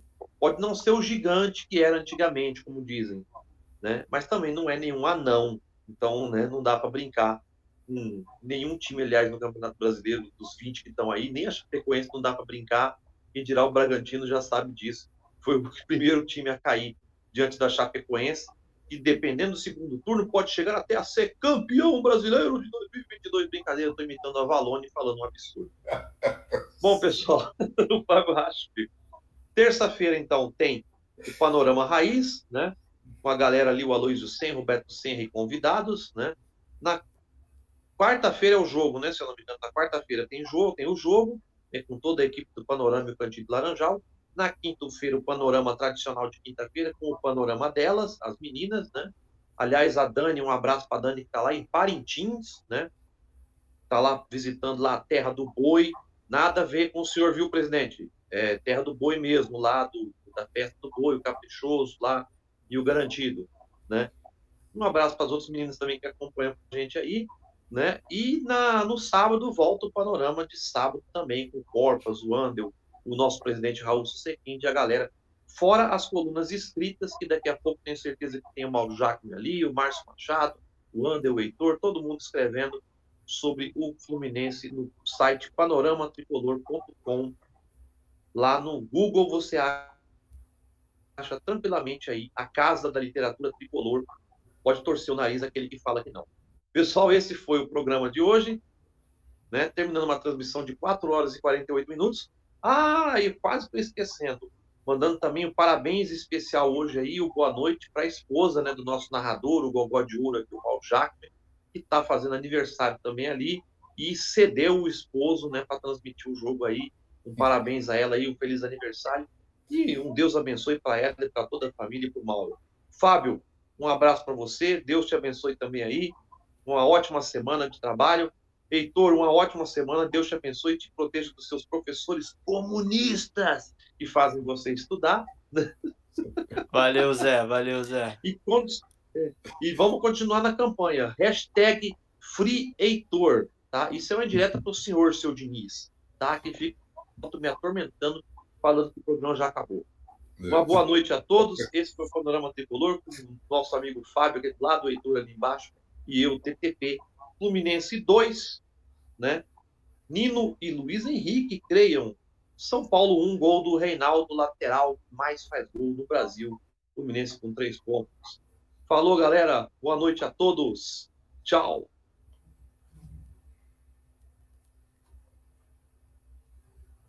Falou. Acabou? Acabou. É. Tchau, Edgar. O Edgar tá jantando lá, ou não? Não é um menino mexendo, não sei o que lá. Não, tá rolando, tá rolando um carteado ali. É. Tá rodando. Vixe, ele tá no cassino, cara. Ah, lá, ele tá sem é o som, Gabigol. Heitor. O- Tá sem É. som ele. É, o Edgar tá sem som. Só o Ele tá Gabigol falando ali. aqui no Gabigol, lá. ó. É, aí tem- Gabigol! Amanhã o cara jogando um aqui, ó.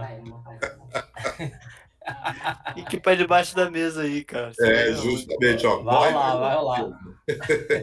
Você, você não tem um, um- Como é que é o nome daquele cara lá? O Eric, o Eric Faria, né? Para te proteger, fazer uma reportagem no Fantástico. Ah, não tem, não tem. Ó, o Davi Luiz virou o melhor zagueiro de toda a história da humanidade. Toda a história, é, justamente. Não, cara, Ô, eles. Ô, ô, ô, Edgar, como que é o nome do zagueiro do, do, do- do Goiás lá que o Fluminense ia comprar, que não veio até hoje? David? Duarte. Eu esqueci o nome David desse cara. Duarte. David Vai Duarte, comprar. é. Eu falei Vai assim, comprar. pô, os caras comprando da- Davi Luiz, a gente tentando Davi Duarte não consegue. Puta que lá merda também, cara. Não, vai comprar, Um vai comprar. inferno também. Mas olha, O triste, é, sincer- que- o triste é que não precisava comprar, porque ele pode sair de graça. Mas, É. É, é, como, como ele é do amigo Uran, e o Uran É. quer deixar um dinheirinho pro Goiás, é uma maravilha. Sim, porque afinal o Uran vai ter a, a boquinha dele do, do Goiás, né? Cara, olha, o Eduardo Duran, eu, eu- uma, uma coisa eu queria dele, eu queria saber quem é o cardiologista dele, porque o cara, para cuidar do coração desse, de de pedra, desse infeliz, o cara deve ser muito bom. E, e- e outra, Mas ele tem esse. muito dinheiro, né, Fábio? o dinheiro que ele tem, ele se trata em qualquer lugar. Exato. Bom, o, Orcades foi médico do Ricardo Teixeira, né? Então o Orcades é culpado. Exatamente. Ó, Os caras são tudo amigos. que- Olha, eu só digo uma coisa: cai por terra a tese de que. Eu ouvi isso, eu tive que ler isso de gente séria. Quer dizer, né, eu já desconfio até de quem é sério, até de mim eu estou desconfiando. De dizer que os 8 milhões pelo Caio Paulista foi para zerar a dívida com o Uran. Aí, na semana seguinte, você ouve que vai comprar o David Duarte. É. E que o Uran, gente, assim, eu vou falar para vocês em primeira mão, tá? É, pode ser uma notícia falsa, pode ser, eu acho até que seja. Mas como eu já não, já não acho que, que as coisas são falsas no Fluminense, né? Nada mais me assusta. O JK está indo para a mão do Uran, para ser empresário do Uran, e vai fazer parecido com o que fez com o Evanilson, né? Ele vai sair ali, o Fluminense vai ficar com 30%, 40%, uma coisa assim, vai renovar o contrato, né? Embora ele tenha contrato, tá? Ele tenha Sim. contrato com o Fluminense. Sim. Mas estão falando aí de vender, aí vai ser uma venda meio, sabe, dessas vendas que a gente já se Biro, acostumou. biro. É. É, exatamente, para pagar a dívida aqui. Eu espero que seja notícia falsa, de todo o meu coração. É. Mas quem me passou essa informação não costuma dar uma notícia falsa. Às vezes erra, tem uma imprecisão e tal. É, Mas, enfim, É, a gente torce. né? triste. é. A gente torce para que não seja verdade, mas não adianta. O Fluminense virou isso. O Fluminense virou um pasto de empresários. Pasto. É. Essa, essa é que é a realidade. É, é esse, Exatamente. esse, Esse Eduardo Duran, então, vou te contar. Esse cara tá mais do que na hora dele, dele, dele ser jogado no, numa, numa rua do dia de uma tempestade. Que aí vai ver se um, um raio cai na cabeça dele. Opa! Cara, olha isso aí. É, o Marcão falou isso agora. Tava acompanhando e o amigo Eu fez vi. comentário aí em cima, na bucha. Falou que o Wellington, Wellington tá é na o- frente. Falou É assim, titular. Wellington É André. sobre- ele falou assim, sobre o Wallace, o Wellington tá na frente. Falou assim. É. Foda. É, é isso aí, é por É, isso que eu não acredito o, o. Edgar, É afinal, por isso que eu não quem tá acredito. fora? É o André ou Quem é tá fora é o André. O André. É o Levou o André? terceiro amarelo. É, levou o terceiro amarelo. Então Quem tava pendurado era ele. Ó, quem tava não é pendurado. Eu possível que ele vai vocês botar o. Wellington.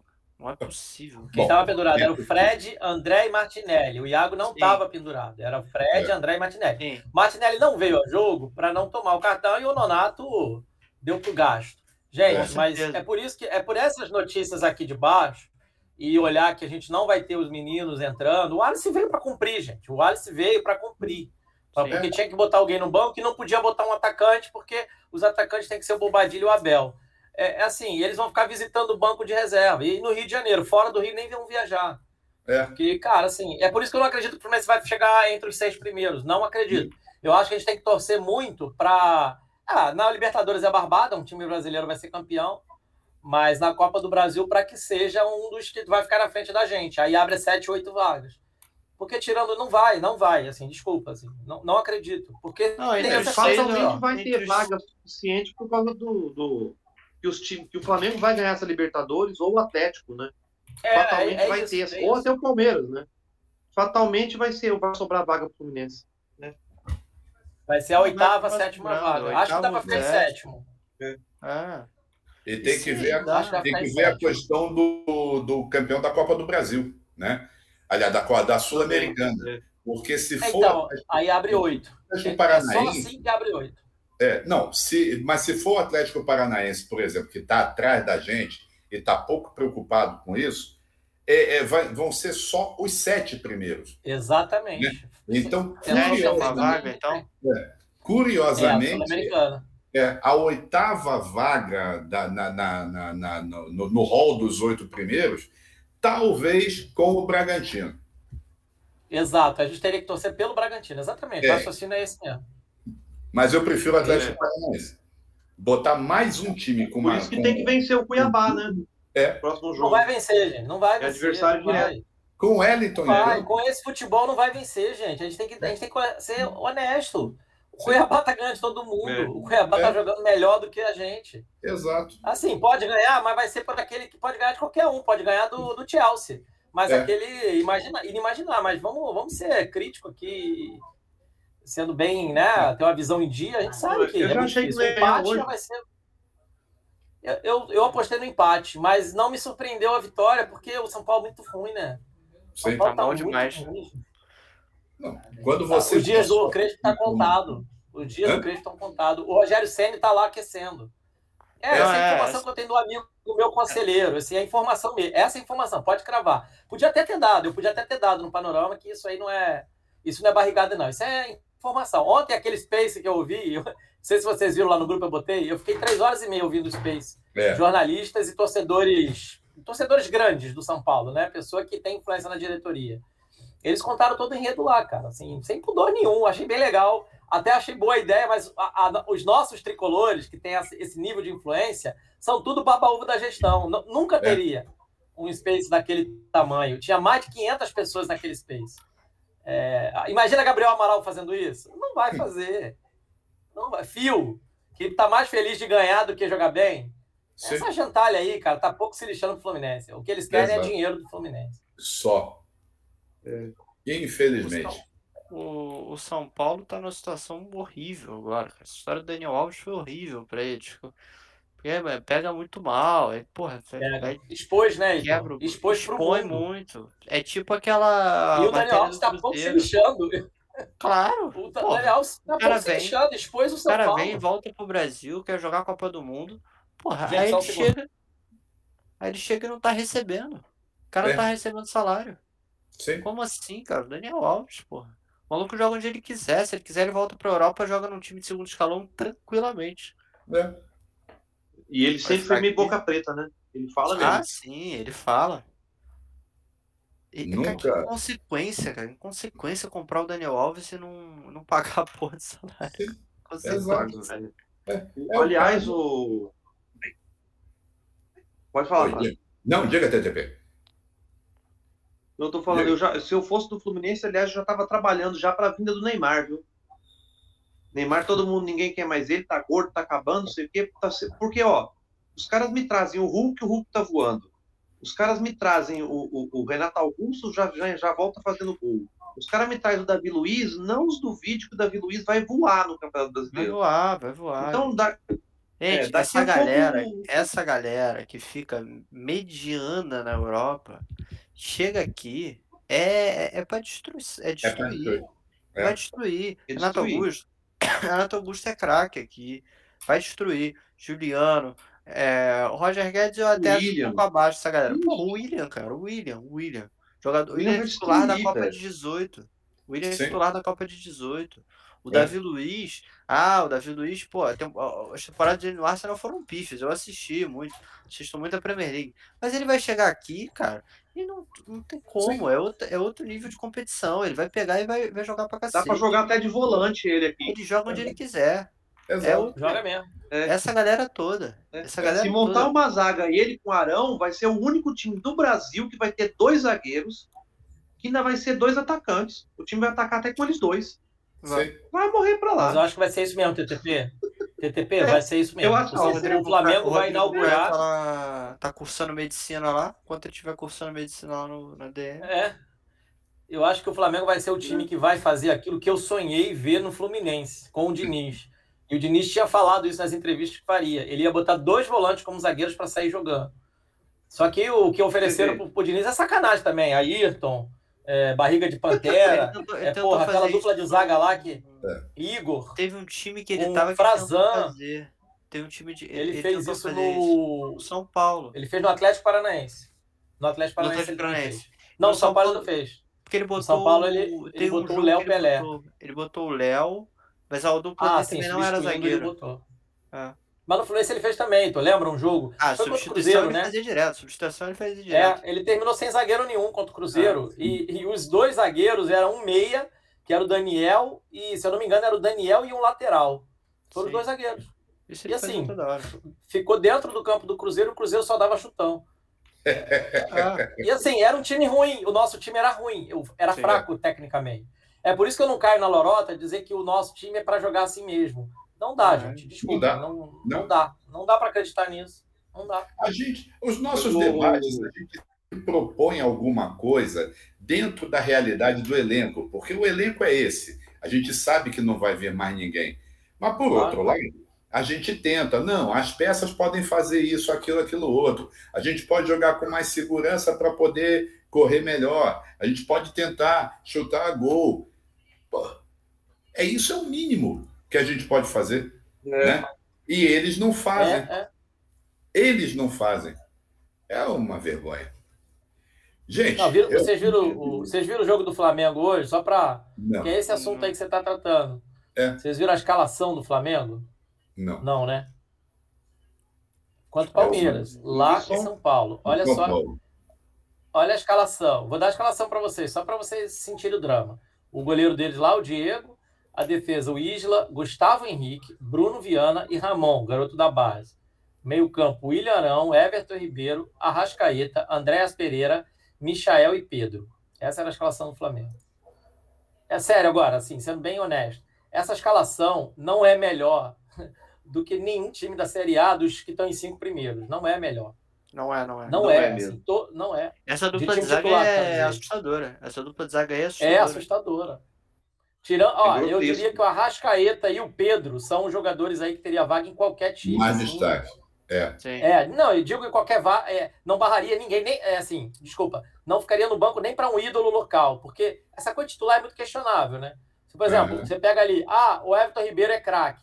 Cara, mas se você levar o Everton Ribeiro para o Atlético Mineiro hoje, ele é reserva. Sim. né? É. Então, é, próprio, sabe, é o Arão, O Arão, é, o Arão é, é, grande jogador, mas assim, algum, alguns times ele ficaria no banco.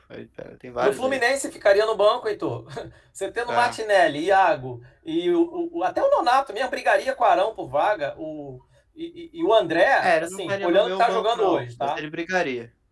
Que eu gosto não, muito mas olhando o que o Fluminense está jogando hoje. Vamos só que o Fluminense contrate o Arão hoje. A não ser que tenha um treinador que sabe o que fazer com ele ele, vai, ele ficaria atrás da fila, gente. Claro, barraria o Wellington. O Wallace nunca mais ia ter chance. O Arão, ele sabe, ele sabe atuar numa posição muito específica, né? que é jogar volante na linha de defesa. Né? Ele joga ali de. Sim, sim. Fazendo linha de três mesmo. Mas eh, ele perdido, ele, ó, ele é desesperador. É. A gente já viu isso. Ele, ele jogando mal, porque ele, é. ele tem que ter uma orientação muito certinha.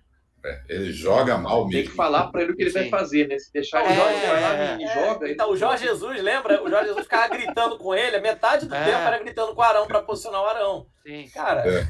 é. por isso que eu falo, não é em qualquer time que ele vai chegar e ser titular, não, não. gente. Porque ele vai ter dois erros do jeito que ele tem ali, os caras botam ele no banco assim rápido. Assim, Na hora. Ontem. Né? o Fluminense não Na tem orientação hora. nenhum, os jogadores ficam jogando meio freestyle no campo, cara. É, é assustador. Vocês viram a posição do André hoje? O André Aliás, eu acabei de ouvir então. aqui em off que o é, o Luiz Henrique ele errou a jogada do gol, viu? Porque ele, a hora que ele chegou lá na ele chegou, ele, ele não era para ele chutar, era para ele driblar para trás e ir voltando com a bola. Igual sabe o Luiz Henrique? Ah, não, não. não. Quando ele chega lá sério, na linha, tá quando ele sai driblando para trás de bola. Só que aí ele chutou, Mas ele errou cara, chute. Ele, no gol. Aí ele, ele tentou chutar no outro ângulo. Ele, ele mesmo falou. Você acha que ele, ah, ele tentou chutar no outro canto, sério? Ele mesmo falou. Que... Pô, não, pra você ver o movimento do pé dele, ele fez o movimento do pé assim, ó. É. Só que pega uhum, a parte é. de baixo da chuteira, não pega a parte de cima. Eu achei que tinha sido consciente esse, esse biquinho assim de, do canto, assim, eu achei que tinha sido consciente. Não, pegou errado. Bom que, agora ele aprendeu. Bom que ele é. aprendeu agora, que ele pode é. fazer Tomara, isso. Né? fazer isso. É. Mas sabe o que, que eu gostei na jogada? Ele, o Miranda derrubaria ele, mas ele não, não caiu, ele se manteve Pô, em pé. Bem, Acho que isso aí foi a melhor bem, coisa. Muito é. bem. Uma, uma raridade Miranda, também. Não é fácil não, Miranda é, não é não, pô, experiente, é... grande. Ele então, foi um golaço, velho. Se você vê aquela câmera de trás do gol do São Paulo, onde o cara do Fluminense chutou a bola e o Fred dominou e passou para ele, puto domínio do Fred ali, velho. É. Daquele chutão. Quem passou pro Fred? Merda, Quem passou velho. pro Fred? TTP? Quem passou pro Fred? Quem passou por Fred? O Calegari, né, que deu o picão Se é o Samuel, isola aquela o bola, Calegari, entendeu? É. O Calegari, passe, vocês, aquilo é vocês vão lembrar, vocês vão lembrar é. o, quanto que o Calegari deu esse mesmo passe do mesmo lugar, do mesmo jeito. Qual o gol? Qual muitas, o gol? Gol do Iago. Muito. Flu. Gol do Iago, do Iago do Fla-Flu foi assim, ele quebrou a bola assim, aí alguém subiu, não sei se foi o Caio, alguém subiu, porrou no cara, sobrou no Felipe Luiz, sobrou no Felipe Luiz e gerou o gol. Mas esse lançamento do Calegari já então, é esse... É isso Mas, que eu falo muitas vezes, e, e Valeu, a galera ri de mim, é assim, essa, essa pré-assistência vale mais do que assistência. Também. Não, gente, eu é que eu tenho reunião virtual amanhã às 10 da manhã, Beleza. eu tenho que estar no vai trabalho. Lá, vai lá. Um abração para todos, boa noite. Valeu, galera. E vamos, vamos, vamos, vamos continuar. Um abraço. Valeu, tchau, Fabião. Falou. Falou, Fábio. Falou, Edgar. Falou, Heitor. Também vou, vou jantar agora. Falou, gente. É, eu vou jantar agora também. Só, rapidão, rapidão. Só um... Tá bom. Vamos, vamos alinhar os minutos. É, só... Valeu. Valeu. Valeu. Quer falar, Heitor? Ah, não, não, que eu vou, vou falar com o Edgar, negócio só do canal. Fala mal de você. Ah, tá. Aí, agora a gente vai falar mal de você. Puta, você falou aí fora. Não fala muito, não, desculpa. Falou. Boa semana aí, cara. Pô, vamos, vamos. Então, ó, essa semana acho que tá fácil, né? Que tem jogo na quarta. Que... É, a semana tá organizada. Então, só furou mesmo o Laicar, porque não deu. Furou, furou, deu. Furou. Por isso que eu te pedi para fazer de manhã o pré. E acabei não fazendo, porque, assim, vou te é. explicar rápido. Uhum. O evento que eu tinha era ontem, Aí ficou naquela tensão, não foi, choveu, aí adiou para hoje, que é o aniversário da minha filhada. Então me encavalou nisso, entendeu? Me tomou o final de semana para um evento que era para ser ontem, matar e ficar livre hoje. Aí não rolou. Foi por isso. Mas espero que não vá acontecer algo assim essa semana agora. Amanhã a gente tem que fazer não. o pós-rodada, né? É, quer falar com o Paulo para a gente fazer no panorama? Ou, ou Vou falar de, com ele. De pé da letra. Eu não sei se tem algum programa especial. Se tiver. Também só que a minha dúvida é, cara, até tô para falar isso com o Marcelo, sabe? Botar nos dois canais do YouTube, a gente divide muito as views, é, né? é o que está acontecendo no cantinho. O Marcelo insiste em botar no cantinho também Não, as sentido, transmissões no YouTube. Aí eu, assim, eu acho que o ideal assim, pode botar no Facebook em 50 páginas. O Facebook não muda nada. É, Mas no YouTube tem que centralizar, senão a gente vai, vai perder o foco, assim. E o, o panorama cresceu, assim, acho que quase 100 seguidores, né? Desde que a gente começou a fazer as transmissões lá. E sem fazer força nenhuma, sem, sem ter vídeo diário, nada. sim. É porque já É, tinha 500 É porque, cacetadas, né?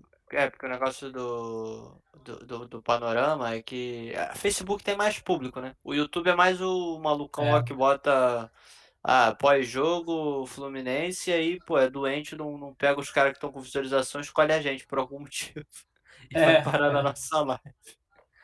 É, Isso. tem que ser, e tem que ser aquilo que eu te falei. O, a gente perdeu visualização no nosso canal porque não teve vídeo diário. E Ah. aí eu dei uma lida aprofundada no algoritmo. O algoritmo ele sabota quando você. É Ele entende que você está parando de produzir, aí ele não Sim. te sugere mais. É, Então a vamos, gente não vamos- pode deixar mais esse, esse É, gatilho. vamos- Eu pensei o seguinte, Heitor, até falei, eu estava pensando hoje, né? E queria falar contigo, foi bom. Cara, quando tu tiver um insight, grava e deixa esse vídeo aí. A hora que a gente tiver um dia como hoje ou ontem, que não tem Também nada, acho. bota isso lá, saca?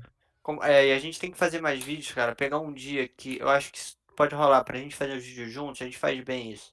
Esses dias, tipo, tipo, um dia que a gente estiver tranquilão gravando, a gente grava, a gente grava uns quatro vídeos, assim, De temas ficar. aleatórios. É, vídeo aleatório, falando do Chelsea, assim. Aí, pô, qualquer coisa a gente vai e sobe esse vídeo, entendeu? É, eu acho que é por aí mesmo. A gente vai ter que fazer isso mesmo. Entendeu? Porque, E- por exemplo, outra coisa também, que eu falei do Hum. insight, só para eu Uhum. É, tipo, o dia que fechou lá o Caio Paulista, um de nós dois tinha que ter feito um vídeo, nem que fosse 10 minutos, para falar É. sobre a, situação. Porque aquilo, todo mundo ficou vendo e falando daquilo. E foi um inferno, né? Também acho. E a gente perde, às vezes, esse, esse gap, esse, esse, É, é. esse momento, né? Assim, acho que é legal a gente dar, um, dar essa força, porque a galera cresce assim, né? Fazendo vídeo de. De bobeira, notícia. é, exatamente. Saiu, Que abre o. sei lá, o jogador acharam o cara na noite bebendo, a galera faz um vídeo. É, faz um vídeo. Eu adoro falar mal de, de velho. Mas então, aí, aí assim, vamos, vamos- pensar então. Amanhã a gente faz o rodada, né? Se for o caso, a gente até faz Isso. a live e depois posta, se for melhor, se você achar melhor. A gente faz a live, live no panorama isso, e e depois depois a gente posta no nosso canal. Isso. Não, sim, sim. Aí sim, porque o engajamento da live já fica no panorama. E aí Isso. depois a gente joga no nosso canal para ter conteúdo, né? A gente bota o engajamento do vídeo à noite. Na Boa. terça, só a gente sobe o virando, pode ser? Pode Vou ser, virando deve ser. amanhã, normal. Isso. Isso. Quarta, então, aí na terça noite, Tem Vai que ter que gravar ó. meu horário de terça é aquela coisa, eu, che- eu vou ficar na, na cultura, eu chego umas sete, das sete às dez eu tô liberado. É isso, Boa. tá? Boa. Sete às dez. Tá, E dá. é- Terça dá. E aí a gente já faz o pré pra quarta. Que aí tem jogo com o, com o Galo da Copa do Brasil, né? E aí é Isso. tranquilo, aí a gente faz. Aí, Aí- aí a gente vai fazer a transmissão, enfim. Então, e na... na quinta a gente vai ter, que- ter que fazer um pós, alguma coisa. É. Porque o, o. Senão vai, vai perder o tema. Porque o, o- no campo, com o Edgar, dessa quarta, como vai ser quarta, eu vou fazer uma espécie de pré. Né? Vou. Não dá É, pra fugir, tá. não dá pra falar de um tema, tá todo mundo focado no Não. jogo, que pode decidir a vida do Fluminense. E aí eu vou falar do Caio Paulista? Não, nem fudendo. E o vídeo de quarta, é, o vídeo de quarta vai ser importante. O vídeo de quinta vai ser importante, porque é aquela, ou é aquela coisa que ele foca no brasileiro, ou é, porra, O cara, êxtase de porque é uma o loucura, porque É. assim, a gente, a gente derruba o Galo e a gente vai pra pegar São Paulo ou Fortaleza com condições totais de chegar na final. Exato. Ah, não, aí eu sonho com título. Aí eu sonho com É. título. Aí te falo de coração que eu vou virar. Vou virar Marcão Não, a gente Mário vai fazer um Zé. vídeo, fazer um vídeo de maluco na quinta, fazer. Compro até a fantasia de pavão e faço um, um pós aqui, uma assim. Uma Sim, boa. sim, sim. Dinheiro pra cacete tá conta do Urano. Ser Pô, ótimo. Aí o Urã vai rir de barriga a barriga, né? Nem de orelha a orelha, de barriga a barriga. Então, e aí, aí sobrou sexta, né? Sobrou sexta. e- Sexta é o Laika. O Laika tem que sair Ah, do papel, que, que é o que tem É. mais visualização, viu? Assim, na média, é, É, o que né? mais dá visualização, porque é o formato É. curto e a galera parece que gostou. Quem assiste o canal, a galera legal. gostou. Aí sábado é algum vídeo aleatório que a gente pode gravar. vamos- O Laika, não sei se nem se você chegou a ver o vídeo que eu mandei do Laika. Cara, vou te confessar, por causa desse rolo, Eu nem abri, porque senão eu não ia. Tem uma- É, porque eu não ia mandar. Aí tema falei, mongoloide. Se não tem um totalmente mongoloide, pode valer já para essa. Pro próximo. Beleza. Próximo. Se bem que eu vou cortar o cabelo na quarta, vai ficar muito aleatório, cara. eu vou gravar de novo. Eu vou, vou manter o tema, vou gravar de novo. Tá. Eu vou cortar é, o cabelo na quarta, vai ficar bizarro. então é isso. Aí. Beleza. Pronto. Isso, aí sexto lá e cá, e aí depois já volta a rotação de Ah, o jogo Bota é água do filtro, rapidinho. Bota um copo d'água no filtro ali dentro.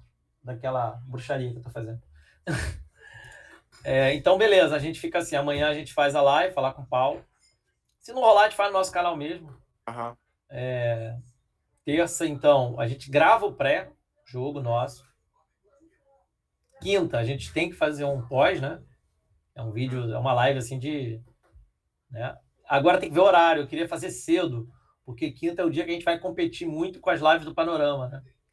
Pô, porque... quinta é difícil, cara. Quinta é ruim. Quinta é bem quinta ruim. é ruim pra tu, né? É quinta e terça são os dias que eu fico. Eu fico lá. Aí eu não tenho nem. Entendi. Nem como. Ah, então deixa. Então tá é. tá tranquilo. Dá-se um jeito, a gente acha uma é, solução. Um nem que você, se você quiser fazer, não sei, se for o caso. Não, a gente vê. Mesmo que você chegue tarde, a gente faz, então, tarde, não tem problema. Mas era, era legal não deixar de botar. Ou assim, ou eu faço pós-jogo. Você faz aquele do... pós-jogo bem depois. Não é, é, se ganhar, se ganhar é mais fácil ainda, cara. Se ganhar. É, eu faço um pós-jogo. Um pós-jogo e posto Mas na... aquele seu pós Já na quarta noite mesmo, que vai ficar isso. viralizando a quinta inteira. Isso. Acho que Aí sexta lá e cá e é isso. Agora, o jogo é domingo, né? Outro jogo. O jogo é de segunda, cara. Segunda, ah, então tá ótimo. Maravilha. Aí, aí a gente faz, então, no sábado a gente faz alguma coisinha, se, se tiver gás. Não, tem E aí a gente já grava o pré. Isso. Beleza, a gente grava o pré no domingão mesmo. Domingo não, é, domingo é meu é. aniversário. Não. Vou estar em off. Domingo é meu grava aniversário, sábado, vou ter que ficar em off. Grava sábado pré-jogo. Eu vou até pedir dispensa da transmissão segunda, vou ah. Vou estar na rebordosa do meu aniversário, vou querer ficar sossegado, ver o Fluminense perder em paz, sem, sem entrar em Cara, tu acha mesmo? A gente vai perder esse jogo não, cara. Ah, vai, cara. Vai. Sabe por quê? Por vários fatores. Vamos lá, se o Fluminense perde pro Galo na quarta, hum. vai, vai ter alguma coisa, vai, vai ter, vai respingar, porque aí os influencers vão encher o saco, né? Eles só enchem o saco quando perde, né? Quando é eliminado. Eles não enchem o saco quando o time joga mal. Aí eles vão encher o saco. Aí vai chorar, vai ter Gabriel Amaral dizendo que o ano acabou, enfim. Aquilo que eu falei há três meses atrás, o Gabriel Amaral vai falar agora. Né? Só para citar um exemplo. Se ganhar, vai ficar aquela euforia. E o Fluminense em euforia não costuma dar certo. Aí o foco acabou com o brasileiro. Agora o foco vai ser campeão da Copa do Brasil. Então eu não, eu não vou me assustar se vai, vai um time reserva na segunda. Entendeu? Então é por isso. É, eu já estou pensando lá na frente. Assim. Pode ganhar, pode, mas é aquilo que eu falei, pode ganhar do Chelsea, pode ganhar. Ressuscita o Barcelona de, com, do Guardiola, dá para ganhar também, mas não é viável, né? Não é razoável. Uhum.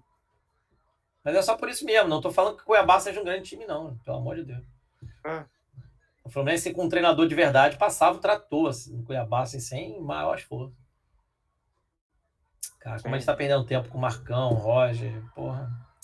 Tomara que acabe logo esse, esse, esse momento pro Mário Bittencourt, porque eu não aguento mais, cara. Ah, ah, acho que o Marcão pelo menos vai classificar a gente. O Roger não ia, não. O Roger a gente ia ficar lá embaixo. Ah, não. O Roger ia lutar para não cair, ele ainda ia dizer que era o máximo, que os atletas não entenderam. Sim. Ia sim, falar sim. aquelas, aquelas maluquices dele. Pelo menos vai levar a gente pra Libertadores de novo aí. Nem que seja em sétimo, mas vai levar. Não, em e sétimo aí... eu não acredito. Em sexto não acredito, não. Porque aí eu teria que torcer para três times jogarem abaixo da crítica. E não vai acontecer. É muito difícil, gente. Né? Os Nossa. que tinham que cair, para mim, já caíram, que é o Atlético Paranaense, que assim, já estava fazendo hora extra mesmo. O Atlético Goianiense já arrefeceu. E o Ceará não, não engrenou. Assim, para mim é. Agora, Fortaleza, cara, vai ficar por ali. O Bragantino né? vai ficar até mais. O né? Red Bull Vai ficar, exatamente. Tem gasto para mais. E o Corinthians, é, a gente sabe que vai ficar ali no perde, empata, perde, empata, ganha, quer dizer, ganha, empata, ganha, empata. E aí, ganha, empata é tudo que qualquer time precisa para ganhar uma posição a cada quatro rodadas, né? É, que, que, é o que eu penso. Assim. É, Se o Fluminense ficar no ganha empata, a gente chega em quarto. é só é, calcular os pontos aí, projetar. Tá aí, né? Mas a gente sabe que vai tá perder. Aí. A gente vai pegar é, o Flamengo. Não, vai, é, mas agora a gente está pegando a, a, fase mais fácil. A fase não, mais tá fácil, Chuchu Beleza, e que com o Roger a gente jogou no lixo, né? que é São Sim. Paulo e Cuiabá. A gente fez três pontos só. Não, quatro, né? Empatamos com São Paulo, vai. Você é, tivemos assim. Cuiabá. E. É, depois Bragantino aí já, já dificulta de novo. Mas é isso aí, cara. É, é temporada é essa. E aí o que eu já fico preocupado é que aí é o Marcão, cara, o Marcão vai. Vai ficar uma popularidade muito grande se classificar para Libertadores de novo. Aí ele e fica Mário, treinador ano que vem. E o Mário eu acho manter. que o Mário não vai atrás de alguém. Não vai, não vai, não vai. Exatamente. Não vai arriscar. É ano eleitoral. Se ele, se ele for com Marcão, é vai dar errado. Vai dar errado. E aí ele vai falar, ah, mas é o que a torcida pediu. Qualquer treinador estrangeiro Exatamente. vai ser controverso. A gente vai apoiar, mas a gente é minoria. Não é esse? Qualquer treinador. Mas ele pode também fazer isso. Ele pode trazer um treinador estrangeiro e, não dando certo, ele volta de novo com o Marcão para salvar o ano. E joga para a torcida. Fala assim: ó, tá vendo? Era modinha, vocês viram. E se der ah. certo, ele virou o gênio. Ele virou o gênio ah, da lâmpada sim. que só falou: não, eu falei que era modinha em 2019, porque a gente tinha problema, dívidas a pagar. Agora que eu saneei o clube, a gente pode, entendeu? Então, assim, ele só, é só relação de ganho. O ah. cara tem isso aqui, ó. Ele já sabe tudo que vai falar lá na frente. E, ah, e conta tá eleito, com muita né, gente, né? Tá, tá eleito, tá eleito. Ele tá eleito. O que me dói é saber que os oposições aí não, não, não sabem fazer política. O Celso Barros não sabe fazer política. Cara, um cara da posição dele ficar em rede social, ficar chamando, falar que o, eu, te, eu posso falar que o Mário faz, faz rachadinha. eu posso. Os outros, né? Pois é, ele falou que o Mário faz rachadinha. Pô, não quer ganhar a eleição, né? É, assim, para mim tá na cara que ele não quer ganhar a eleição. Para mim ele quer ficar em evidência. Hein? Quem? O Ciro? Não, não, Ciro, não, eu tô brincando. Ah, tá. Não, eu tô falando não saber fazer política, não negociar, não. Bota água, pedi pra botar água. Bota mais. Tô falando exatamente o contrário, não sabe negociar, não. não, não, não... Pra, pra, derrubar, né? O é, Bolsonaro. Que foi ah, não, sim, hoje. Sim. Isso que eu tô falando. Sim. sim. pessoal não, sim, radical sim. que não, não vou, não vou. É porque eles querem o Bolsonaro para ganhar do Bolsonaro, né? Mas aí até minha mãe ganha do Bolsonaro na próxima eleição. Eu. É barbada. Ah. É, exatamente, é barbada. Ganhar do Bolsonaro, porra. Agora, depois do governo Bolsonaro, qualquer um ganha, né? E aí os caras querem manter ali uma base fanática que vai matar ou morrer, vai enganar, vai mentir de novo, dizer que se não voltar no Lula no primeiro turno não tem eleição. Aquela baboseira de 2018, tudo de novo. Assim, eu, eu tô de saco cheio pra isso aí, cara, na boa. É. Cansado. E no Fluminense acontece a mesma coisa. Cara, esse Pedro Antônio aí, o cara não quer nada. O cara é bilionário. O cara, tu, tu ah. acha? Quem quer administrar o Fluminense é pessoas que nem o Mário, que não se contentam em ser classe média. Eles querem virar Deus né, às custas do clube. É essa gentalha, cara. A gente vai aturar, né? Mais ah, uma vez. Pedro Antônio, ele fez até muito de fazer o CT. Se eu fosse ele, não tinha nem esquentado a minha cabeça cara tirou um CT do papel onde o clube não queria. O clube não queria, o Abad não queria. O Mário, que era oposição, não queria. Ninguém queria que ele fizesse CT. Por isso que o Mário agora detona o CT, fala que o CT tinha muitos erros estruturais, tal, tal, tal. É muito engraçado, cara. O cara tirou a gente do mapa da fome. É mais ou menos isso. O Pedro Antônio tirou o Fluminense do mapa da fome, porque clube de Série A não ter CT, cara, Sim. em anos 2000, é assim, é, é, o cúmulo do absurdo. É o cúmulo do aceitável, assim, não o Muricy saiu do Fluminense por isso, gente. Hum. E ele não tá errado, não. Ele ainda ficou. Não, é que quando o Muricy saiu daqui, daqui 2010, né, cara? É ano pra cacete. Exato, cara. 2010. Quando era o CD? 18? Sei lá. O CT foi agora, 17 e 18, exatamente. Cara, que bizarro. Demoraram, demoraram 7, 8 anos. E isso porque o Fluminense já tinha falado, quando fez a parceria com a Unimed, que a Unimed daria alívio em folha salarial com os jogadores. E aí poderia criar a estrutura. Cara, na boa, a galera fica pedindo é, auditoria agora do Abad. Eu não quero ver a auditoria do Abad, não. O Abad ficou com um pepino enorme para administrar. O Abad é, só é uma pessoa incapaz mesmo. Eu acho o Abad muito parecido com a Dilma. Eu comparo o Abad com a Dilma. É, exatamente. Largaram o abacaxi na mão dele e ele não sabia o que fazer. Não fazia ideia fazer. exatamente. O, ca o cara foi enganado na prestação de conta, porque Sim. até hoje aquela prestação de Pela conta do Peter não bate. Gestão. Ele foi Pela própria pelo, gestão. Pelo próprio amigo, aquilo que quis então, botar cara, é, exatamente, você fez a figura de linguagem perfeita. Ele é a Dilma do Lula. Muito e o, o Peter era o Lula, que era o que ia salvar o Fluminense, ia levar o Fluminense para o é. terceiro milênio, e bibibi bobobó, Flu Samorim. Pelo amor de Deus, né? Cara, eu estudo com, eu estudo com o primo do Abad, com o, o, Não, com o sobrinho do Abad, cara. Lá no Piauí. Que que é. É. O, o, o irmão do Abad é um diretor altíssimo lá do PH. Engraçado, na época eu não sabia, eu detonava. Puta. Abade, Porra, babaca. esse Abad, porra. Pô, Coitado do Abade, na boa. Demitiu pelo Abade. WhatsApp. Pô, mas ele demitiu pelo WhatsApp, cara. Ele Então, mas isso, isso, não é, isso não é o problema. Sério, é porque a torcida pega que não pé. é, mas, Porque virou mas, folclore. mas pô, ele É o folclore, Cavalieri pelo WhatsApp. Ah, isso é o folclore. Eu Mas, demitiria é- também, Tô. Eu demitiria também. Ah, não, Edgar. eu isso, demitiria. Cavalieri. Se eu não tenho relacionamento com o jogador, eu demito. Ele não tinha, é, é isso que eu tô falando. O problema não Você é não ele demitir por WhatsApp. justiça- Você não viu quando a justiça agora liberou a demissão por Exato. A WhatsApp? Aquele abate, é abate fiscal postou sempre na visionário. vanguarda. exatamente. É porque, assim, a galera fez meme porque já tinham vários absurdos. Sim. Mas, assim, cara, o cara aliviou folha para se tornar viável o futebol. Se ele Fez, renova fez, com os jogadores, se ele renova com os jogadores, o Fluminense tinha cruzeirado ali, cara. Isso, isso assim, eu sei que é difícil um negócio que eu nunca vi no, que eu nunca vi no Teto, Fluminense. Ele fez um teto real Teto, de, de salário, que é aquela da temporada de 2019 era só o ganso acima. É assustador a gente ver hoje. Eu achava que dali pra frente as coisas iam funcionar daquele jeito. né? Eu realmente achava, eu confiava, Eu achava, também. pô, Eu também. vai chegar, qualquer gestão que chegar, vai manter essa ideia e trazer só os caras. O Ganso era um, era um, era um risco, mas era um risco do cara que ia jogar muito. Mas botou o Fluminense na mídia, né? A gente não pode reclamar do Gano. Claro, claro. Passaram a falar do Fluminense assim todo dia nos Sim. programas esportivos. Esse era o efeito. E tá ótimo. Você teria que gastar muito mais dinheiro, que é o que o Flamengo gasta e o Palmeiras, para os jornalistas ficarem lá falando uma hora do Flamengo e Palmeiras. Cara, vai ver a conta salarial desses, desses jornalistas que estão falando. Os caras estão milionários. Todos eles. Isso não sou eu que estou falando, não. São os próprios colegas de imprensa. É, porque é assim que funciona. A Unimed pagava também para os caras falarem.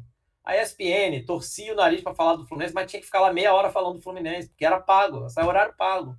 Não tem segredo, gente. Televisão é você ter que pagar o horário, não tem segredo. Ninguém fala de futebol na televisão porque o time tá bem. Isso não existe. Não é assim que funciona. Senão a Globo falaria de Champions League o tempo inteiro. Só que a Globo, como não transmite a Champions League, ela não fala de Champions League. É simples. Ninguém paga ela para falar de Champions League. E, e a gente cai muito nessa pilha. Ah, não, só, não fala do Fluminense. Claro, o Fluminense não paga. Vai falar. Paga o Caio Bloch para ficar escrevendo texto Ah. mal, mal redigido, com, com imprecisões, com notícia Valeu, falsa. Eu preciso ir lá, porque Vai senão lá, vai já, lá. já vou dormir meia aula de biologia. Se eu ficar mais, eu ferrado. durmo a aula inteira. Valeu.